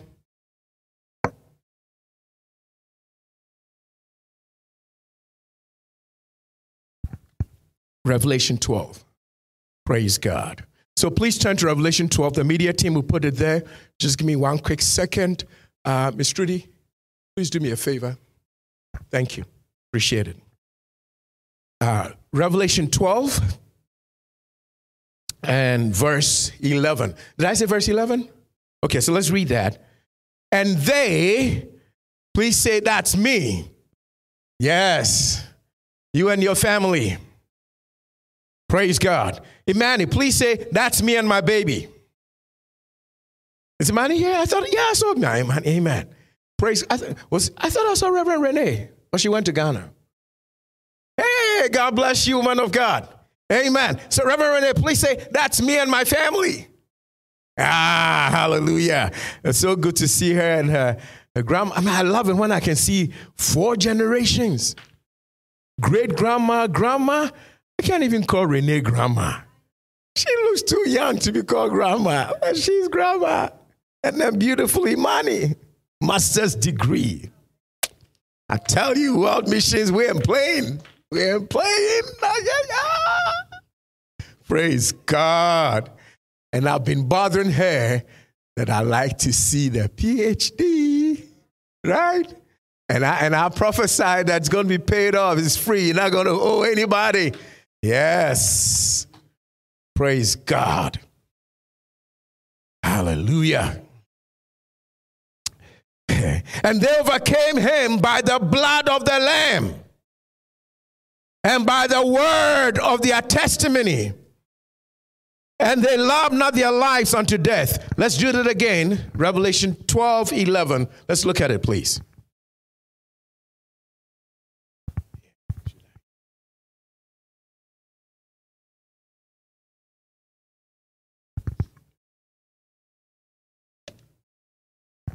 All right. I'm going to have you please count so we know how many things, but we're going to use two in prayer. If you're asking why not all three, I'm going to tell you that in a moment. But let's read it again. We're going to count how many things we're going to use here today in prayer and subsequently Whatever else God shows you to add to it, please do that. But at least you got these three. So let's count Revelation 12, 11. And they overcame him, the devil, by what? By one, the blood of the Lamb. That's one, right? Praise God. Uh, I heard, I heard Evangelist uh, Paula, right? You said blood of the Lamb. That's one. Okay, you be in charge. You're going to count for us. All right. And by the word of what? Their testimony. By the word. If we cut it in short, we can say by the word. Is that good enough? Yeah, by the word. All right. I know in full it says by the word of their testimony. Yes? Okay. All, all that that is about is that the Bible says in the same book of Revelation, I don't have time, but it says the testimony of Scripture is Jesus, or the Word of God tells us about Jesus. Amen. So, what the Spirit of God wrote through all these prophets was leading us to Christ, was pointing us to Jesus. Are we good? So the spirit of prophecy is supposed to exalt Jesus, lead you to Jesus, not exalt me, not exalt man. It's supposed to exalt God. Are we, are we good? Okay. So the testimony of Scripture is Jesus. We good? Okay. So the word of your testimony is your word about what Jesus has done for you. Do you understand that? That's what that means. So if you look at the finished work of Jesus, that means you don't have to do anything more. Why? Because he has finished it. Does that mean you understand that, right? When something's finished, can you are you supposed to add to something that's finished? No. Jesus finished off with the devil. He defeated the devil. That's why when his disciples came, he said, Lord, even the demons are subject to us through your name. Jesus said in Luke 10, I beheld Satan fall from heaven as lightning. He's defeated. I threw him out. I kicked him out of heaven. He has no authority over your life. And I have given you my name. My authority is in me and is vested in my name, and I give it to you. Just go and use it, and the devil will flee from you. The problem is that people are looking to me instead of looking to Jesus. And that, that's, my, that's my problem with some of you all. You're looking to me instead of looking to Jesus. Then some of you, you're looking to some prophet in some country. Come on, people, I'm not making this up. We all know, and, and some people in the world and on even media were making fun of us. Do you see some pastor some years ago, some lady pastor calling angels from South America and Africa to come to America to intervene in the, in the elections? Do you all see it on TV? Come on, people. You're, so, you're sorry, right? And people are making fun of us like we are, we are weird, you know? Members of the clergy. No, I'm not weird. I'm, I'm not weird. I'm very normal, just like you all, and intelligent like you all. And I don't believe in that, and I don't agree with that at all. Are you with me? But that is really ridiculous, isn't it?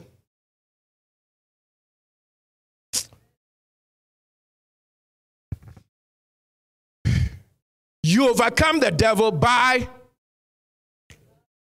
Evangelist Paul, the blood of the Lamb, that's one, right? And then by the word, and it says, the last part is that, and they love not their lives unto the death. That's three. If you don't, if you love your life, Jesus said you lose it. But if you give up your life for him, you gain it. You understand? If you live for selfishness, you lose in the end. That's what he's saying.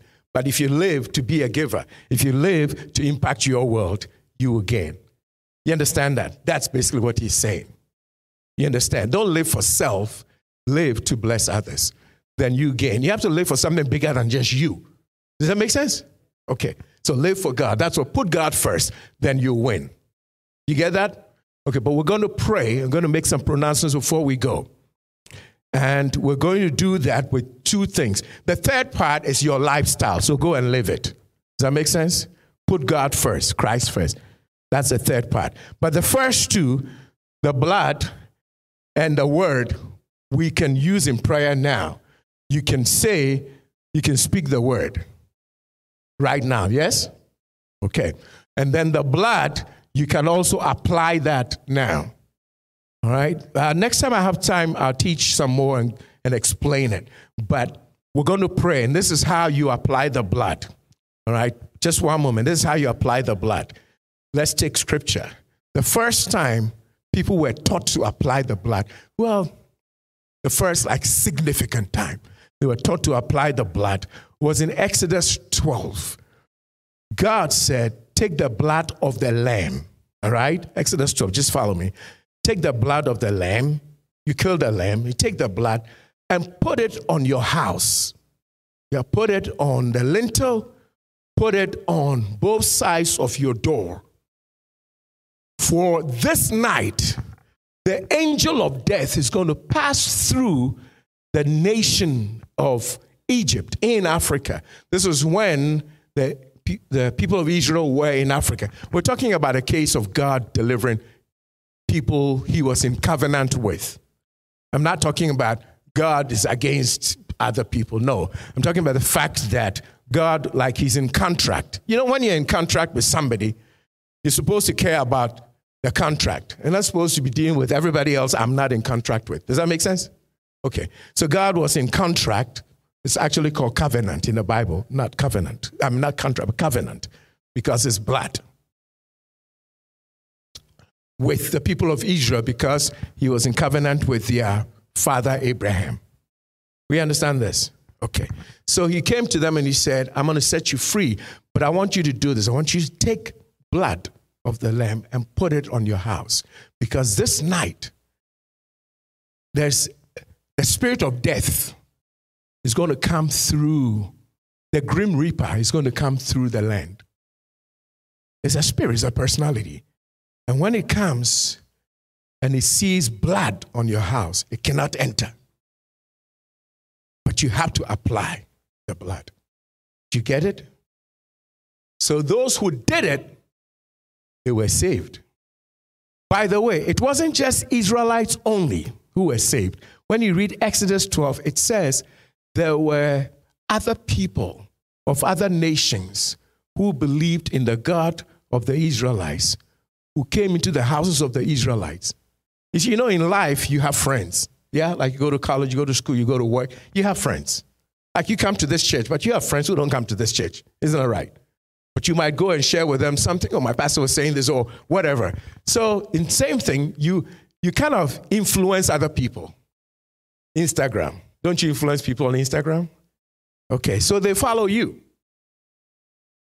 What happened was that some of these people who were not Israelites followed the Israelites and also came into the houses, so they got covered by the blood. Ladies and gentlemen, what God was saying was that anybody, regardless of nation, who believes in the blood will escape death. We good? Amen. Well, Pastor, if that's done, why do I have to call on the blood still today? Because Hebrews 12 says in verse 24 that the blood of Jesus is speaking. So, blood actually speaks. It's in Hebrews 12 24. You can read that later. We have come to the blood of Jesus, the blood that was sprinkled. It says he speaks better things than the blood of Abel. So, right there is telling even human blood speaks. He says the blood of Jesus speaks better things than the blood of Abel. So, the blood of Abel, though Abel was dead, Abel's blood was still speaking. It's like Cain killed Abel and he thought that was over. And Abel's blood is crying from the ground to God. Yes, blood speaks. What's that thing in the movie? Uh, C, CSI. CSI. Anybody would watch like crime shows? What's it called? CSI? CSI. Yeah? Yeah, forensics. You know, sometimes they show in these movies somebody went and killed somebody and, and they cleaned the place, wiped the place, and they thought, you know, they got away with it. And these forensic scientists, man, aren't they amazing? Or is it just movies? Just me. Man, I don't know, but hey, man, they come and they have all these like gadgets and the machines and they have these lights and they shine, you know, in the bathtub and some blue thing comes up and it says, there's blood. I'm like, wow, the guy wiped it clean, but they caught him. I'm like, wow, this is too cool. You see it too? Am I the only one? I love it, don't you? I was like, yeah. I was, the, fun, the thing I do, I do most, sometimes I pray. You know, I'm watching the movie and they're going to kill a, a good guy. And I'm like, he, he's behind the door. Come on. And I forget it's just a movie, you know? Oh, I get too much into it. Yeah, I like that, those crime shows. Well, not the crime show, but when they catch the bad guys. Mm. I'm watching and I'm thinking, the blood is still speaking. Blood is still speaking. Amen. Jesus' blood speaks. Bible says, though he, he was dead, Abel was dead, yet his blood was speaking. Ladies and gentlemen, the blood of Jesus is speaking better things Please, never in school, in life, never agree with anybody who would join you or get you to join them to shed the sent blood. Don't ever do it because it will speak against you. You may forget about it. You may even get away with it, you think. 50 years later, is still speaking. Can speak against you, against your children, against your generations. You don't believe that. A lot of people don't believe, or they don't want to believe that. But forensic scientists tell us blood speaks. If science tells you blood speaks, the Bible tells you even better. So I, I, I presented the negative part of it. Don't ever get involved in that. Please because the blood will speak. When we pray for America, let's pray that the blood of Jesus speak better things. We'll cancel out hmm, a lot of the negativity that is spewing out, is crying out because innocent blood has been shed. Lynched, sacrificed. Somebody tried to kill me. Kill me. It was not even because road rage, I crossed him. No, I'm in a fast lane over here. There's nobody around me. And when I first heard the voice, turn to your right, I thought to myself, I've actually already checked out and there's nobody around me. So I'm just going. But I knew the voice of God enough to know I must escape something. You shall escape. We're going to pray, right? And what's going to happen? We're going to pray and say, Lord, I apply the blood. I took my time to teach you this because I know it's on the internet, it's out there. There are people teaching us Christians saying they're calling the blood, all of that is not necessary. Re- really? You watch CSI, you believe that, and you're telling me blood doesn't speak? You believe Hollywood, but you cannot believe the Holy Word. The Holy Word says, Hebrews 12, I gave you scripture, verse 24. We have come to the blood. We have come right now to the blood of Jesus that is speaking mercy, grace, love, victory, healing for you right now. Escape from death that's coming right now. And it says in Hebrews 12, I showed you verse 11, they overcame him by the blood of the Lamb. So you have to use the Lamb, his blood, and say, By his blood, I'm forgiven my sins. I'm the righteousness of God. So I deserve this inheritance because he died for me to have it. It's my right, it's mine. Are we ready to pray? You're going to use the blood in prayer and then use the word testify Jesus did it for me. Jesus gave me peace. Jesus gave me men- my mental health is wholeness. Shalom peace. I take it today. The chastisement of my peace was upon him. He wore a crown of thorns, Lord, that I may wear a crown of glory and have peace of mind. Today, I touch and agree with God's people I pray for people online in your homes. Lord, thank you. By the blood of the Lamb that we call upon, that we apply to our houses, the house of our body, from the crown of our head, the blood of Jesus touch you, cover you. May you escape that death. May you escape that death. May you escape that death, untimely death. Escape it escape that accident, escape that virus that is coming through town. Escape it. Escape it. Whatever is coming, people are being called back to work, away from when you work in your home, what do they call it? Uh, yeah, you know, people working from home, yeah? And now some companies are calling you back to come physically to, the, to, to work. And a lot of people don't want to go back now and some people are even concerned about health issues and all that. I want to pray for you. Whatever will come through there, may the blood of Jesus cover you. You escape today. You escape today. You escape today. I pray for you and your house. I pray for you and your family. You escape today. Receive it in the name of Jesus. Receive it in the name of Jesus. Receive it in the name of Jesus. You escape in the name of Jesus. Somebody say to yourself, I escape. I escape. Make that confession in faith. I escape. In the name of Jesus. I escape coronavirus and I escape any variant. In the name of Jesus. I escape. In the name of Jesus. It's a prayer time. I spend time teaching in English in a language most people understand. Now we're praying. So if you're on, you're online, you're saying, I don't understand him, he's speaking in tongues, it's because we're praying now to God. God understands, he does not need interpretation. And I don't need to interpret because it's prayer. It's only prophecy that I need to interpret, but I'm not prophesying now. I'm praying. So you pray. You can pray in any language you want. Pray, be free right now in your home. Pray in any language you want. Pray any language at all. Doesn't matter. But just pray.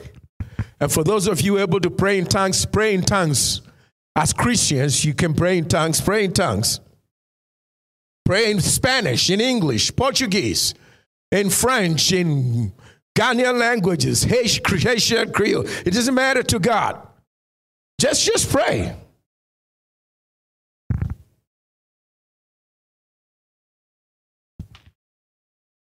Right there at home. And let's do what they did in Exodus 12. Say, I apply the blood on my house, the house of my body, the house of my marriage, in the name of Jesus. You are married, you want to have children? I apply the blood on my fertility, on my productivity, in the name of Jesus. You don't need rabbits, you don't need any weird things, just the name of Jesus. Yes, yes, yes, and the blood you escape infertility. You escape barrenness. In the name of Jesus Christ. Praise the Lord. You escape. Whatever attacked, maybe other females, they didn't know God. You know God. So you escape in the name of Jesus. Whatever has been building up is so powerful. It says you escape. Why? Because you belong to God. He has cast his shoe on you. He owns you. He purchased you with the blood of Jesus. By the blood of Jesus, you have victory. Mando ziki pahande belitos. Nibi akori azibi afainda beya. Rabe tuzai katuli bandia. In the name of Jesus. In the name of Jesus. Young people, where the devil wanted to bring hopelessness and kill your dreams, now, by the Spirit of God, you see visions. Write down that vision, write it down. Write it down and put it up before you now. Look at it. Look at it on your tablet, on your phone. Look at it. Look at it on paper, however you wrote it or in your mind. Look at it now in the name of the Lord Jesus. You say, I apply the blood of Jesus to this vision, and I declare that by the blood of Jesus, my vision lives, it will come to pass. I come against death, that hopelessness, that fear. I come against it in the name of the Lord Jesus. That's how you pray. And then you speak the word of God over that situation. Go ahead, speak victory for your family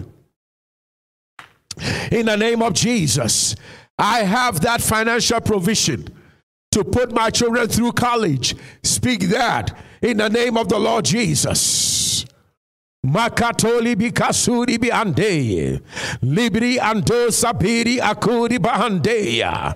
Inabreto zuri bikaita ziri bi andeya. Labrindo zabai katuri ba andeli baturia. Make a fighter, sighter, fighter. Lady bikaita, sighter, fighter. Jesus' name. And for those the devil said, it's over, you are too old. God said, when His Spirit comes, the old will dream dreams. Now your dreams are revitalized. He says, Dream again. He will give you strength to do it. Even in your old age, you will bear fruit. All right, so all of us, the old, the young, everybody, believe God and speak the word of God. Speak victory, speak health. I know it's challenging. I know the enemy has surrounded you, but God said, These shall escape. And He showed me you have escaped in Jesus' name. In Jesus' name. Finally, I stretch my hands towards you and I bless you. The Lord God said, When the ministers bless, He will bless. Just open your heart to receive. Sometimes symbolically, we open our heart to receive by opening our palms. You know, like you open your palm to receive. You can do that if you want. What's important is that in your heart, you believe you're receiving. I'm going to bless you. Ladies and gentlemen, I've taught you the word. We stand by the word, by faith in the word. Amen. It's amazing. Sometimes God will do something in the natural that amazes us. I'm teaching a Bible college class yesterday, and I'm talking about the Father's love and the Father blessing, the Father releasing blessing. I'm teaching on that. And I'm sitting in the Zoom class teaching, and water, literally, water falls on me and falls on my phone. I have an iPad in front of me and water. And I'll be honest with you, I was concerned. So I looked up because I thought, oh my goodness, somebody is taking a shower upstairs and maybe our walls are, the, the pipe is burst and water is leaking. And I look up, there's nothing. This happened yesterday. And I'm looking around. So now people on you know on the Zoom looking at me like you so I have to explain myself and like I feel this and there's water on my skin. Mr. Oscar, it, it, it, doesn't happen. You're in a living room. There's a floor above me. So if there's water, there's a floor above me. So that the, the pipe has to be broken. The, the whatever, what's the thing? Uh, drywall has to, no, it's dry. It's not. I'm like, wait a minute, where's the water coming from? Wow. Wow. Showers of blessings. I mean, it was like God, there's certain strange things that have happened to me, like maybe four or five times in my life. That's one of them. Because I was like, oh my God, this is, oh my God. I showed my phone to the class. I said, can, can you see water on my phone? I mean, where did it come from? Miss Lee, Elisa, this is, this is strange. Isn't it strange? It's, I'm a pastor and it's strange to me. There shall be showers of blessings.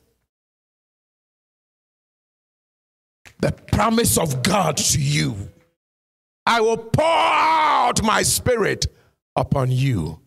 And young people will prophesy and see visions, and the old will dream dreams. That's God saying, When my rain falls on you, the dry land will become fertile. Everything will be possible. You escape barrenness, you escape fruitlessness, you escape dryness, you escape sickness, you escape bondage. He brought out the people of Israel out of slavery, and He gave them silver and gold, and made them all healthy. There was not even one one who was feeble. Why? Because they belong to God. You belong to God. I'm not saying accept it because I experienced this thing. I'm not going to make any theology or you know tradition out of it. But I, it was an, an amazing experience. And now it's just God saying, I love you, and I'm showering my blessings on you. And so I bless you with the Father's blessing. And I bless you and your families with the Father's blessings. In a sense, I'm a spiritual father. So, under God, under Christ, I stand under Christ as an under shepherd, under the chief shepherd, who said, When his ministers bless you, he will bless you. With my hands stretched towards you and your heart open, and maybe your hands open at home, I bless you and your family. Your marriage will be beautiful. Your life will be beautiful. I bless your family with salvation, salvation from God, healing, deliverance, peace, power, and prosperity. You shall escape every trap. Every accident, every disease, every virus, you shall escape. Gunshots, you shall escape. Bombs, you shall escape terrorism, you shall escape. As a missionary in foreign lands, when trouble rises, I declare you shall escape. In the name of the Lord Jesus. God did not bring me to America to be stopped by racism or division, to be killed on the highway. I escaped. I bless you with that you shall escape. I also stand to bless you with a hearing ear and a seeing eye. May the Lord open your ears to hear and your eyes to see. May the Lord anoint your spiritual eyes with eye anointment in the name of the Lord Jesus. The eyes of your spirit, the eyes of your understanding be enlightened, that you may know the hope of your calling, that you've been called to higher things and to glory, to inherit glory. Receive it, receive it, receive it in the name of Jesus. I bless your generations. Receive it. Your children may not be here. Nieces and nephews may not be here. Family members may not be here. It doesn't matter. You are here. And on their behalf, receive it. If you're married and you desire to have children, they have not come into the world yet. They are in your loins, they are in your husband's loins, and they are in your body.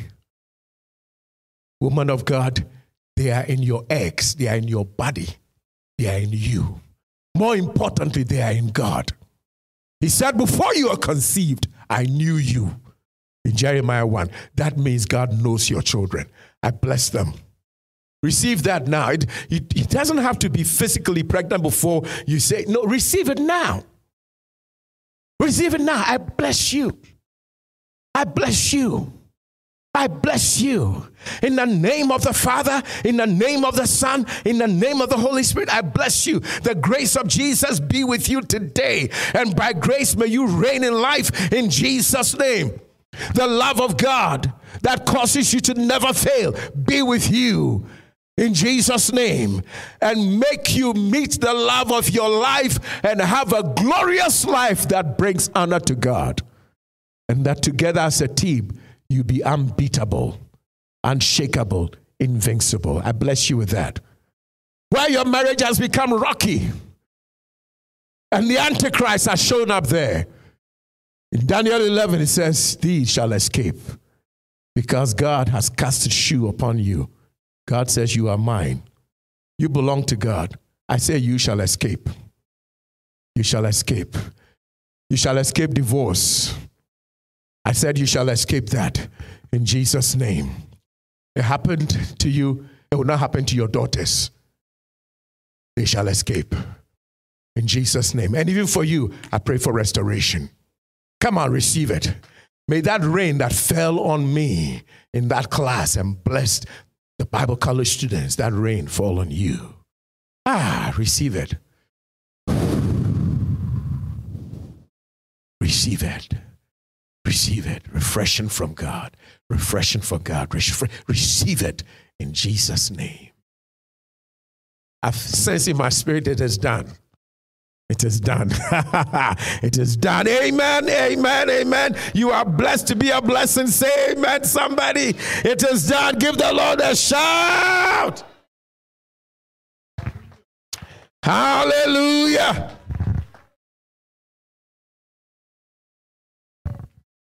Hallelujah.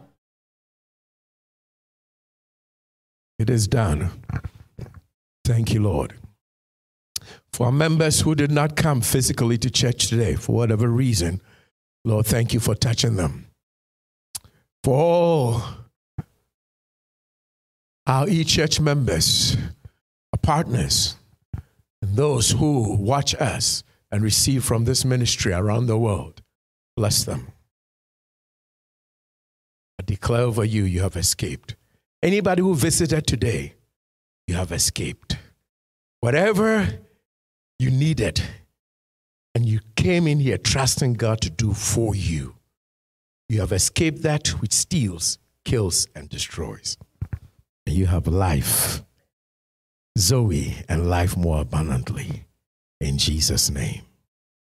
Please, if you've never given your heart and your life to Jesus, all you have to do, according to Romans 10, 9 and 10, is you believe with your heart and then you say it with your mouth Jesus is Lord.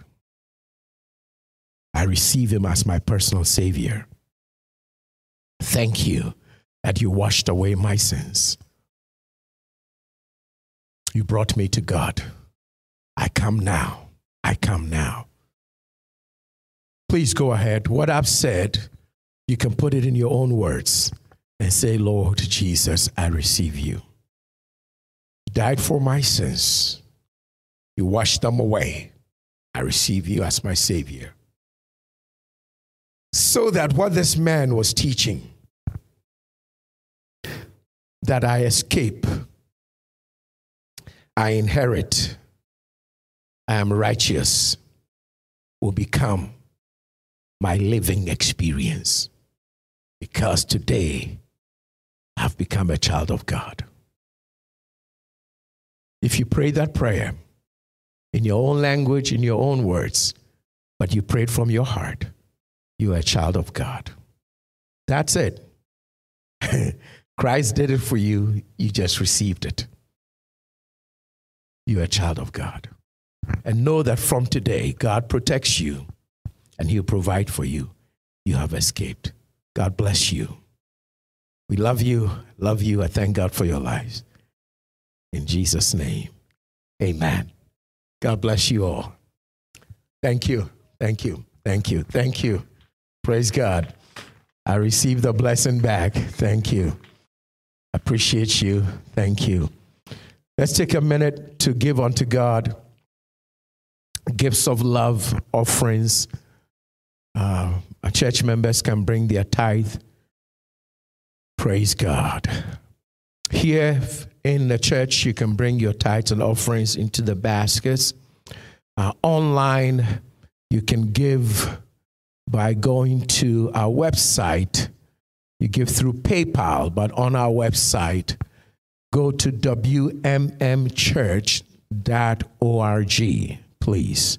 wmmchurch.org. And just click on the red donate button and give as you choose. The Lord bless you.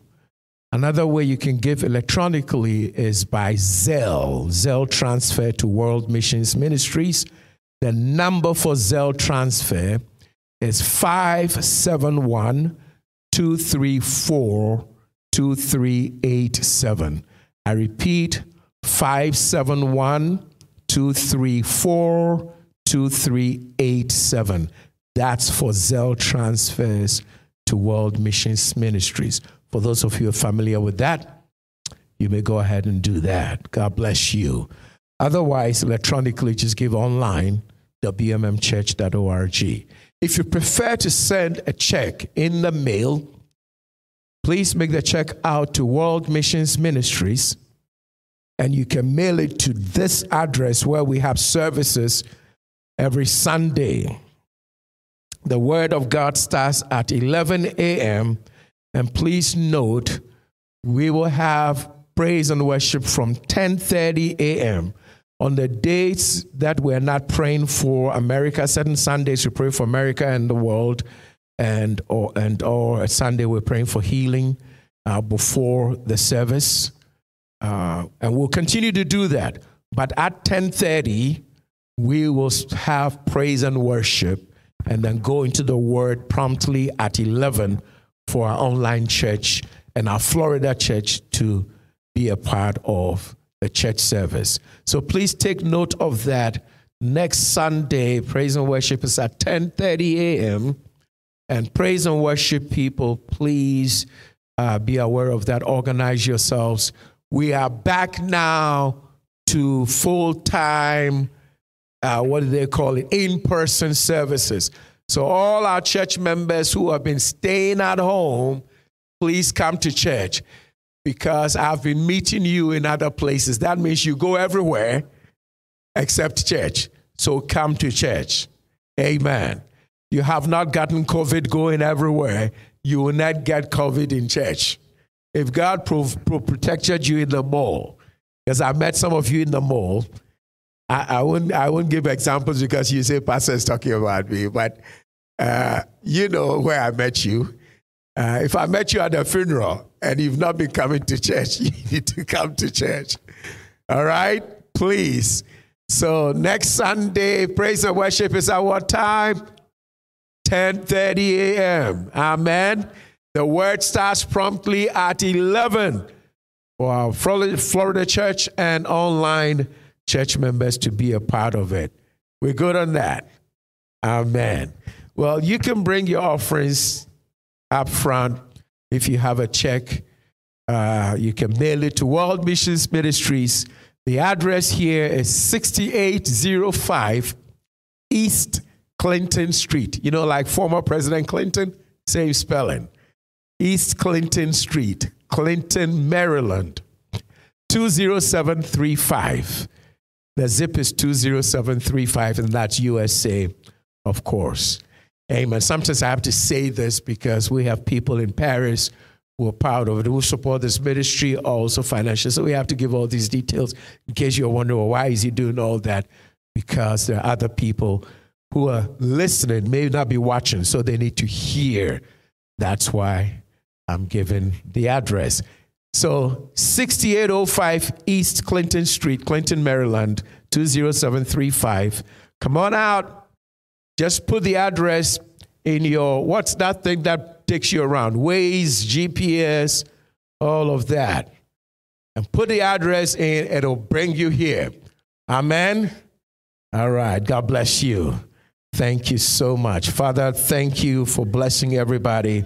Bless them in health so that they don't use their wealth and their money to try to get well because they are already healthy. Amen.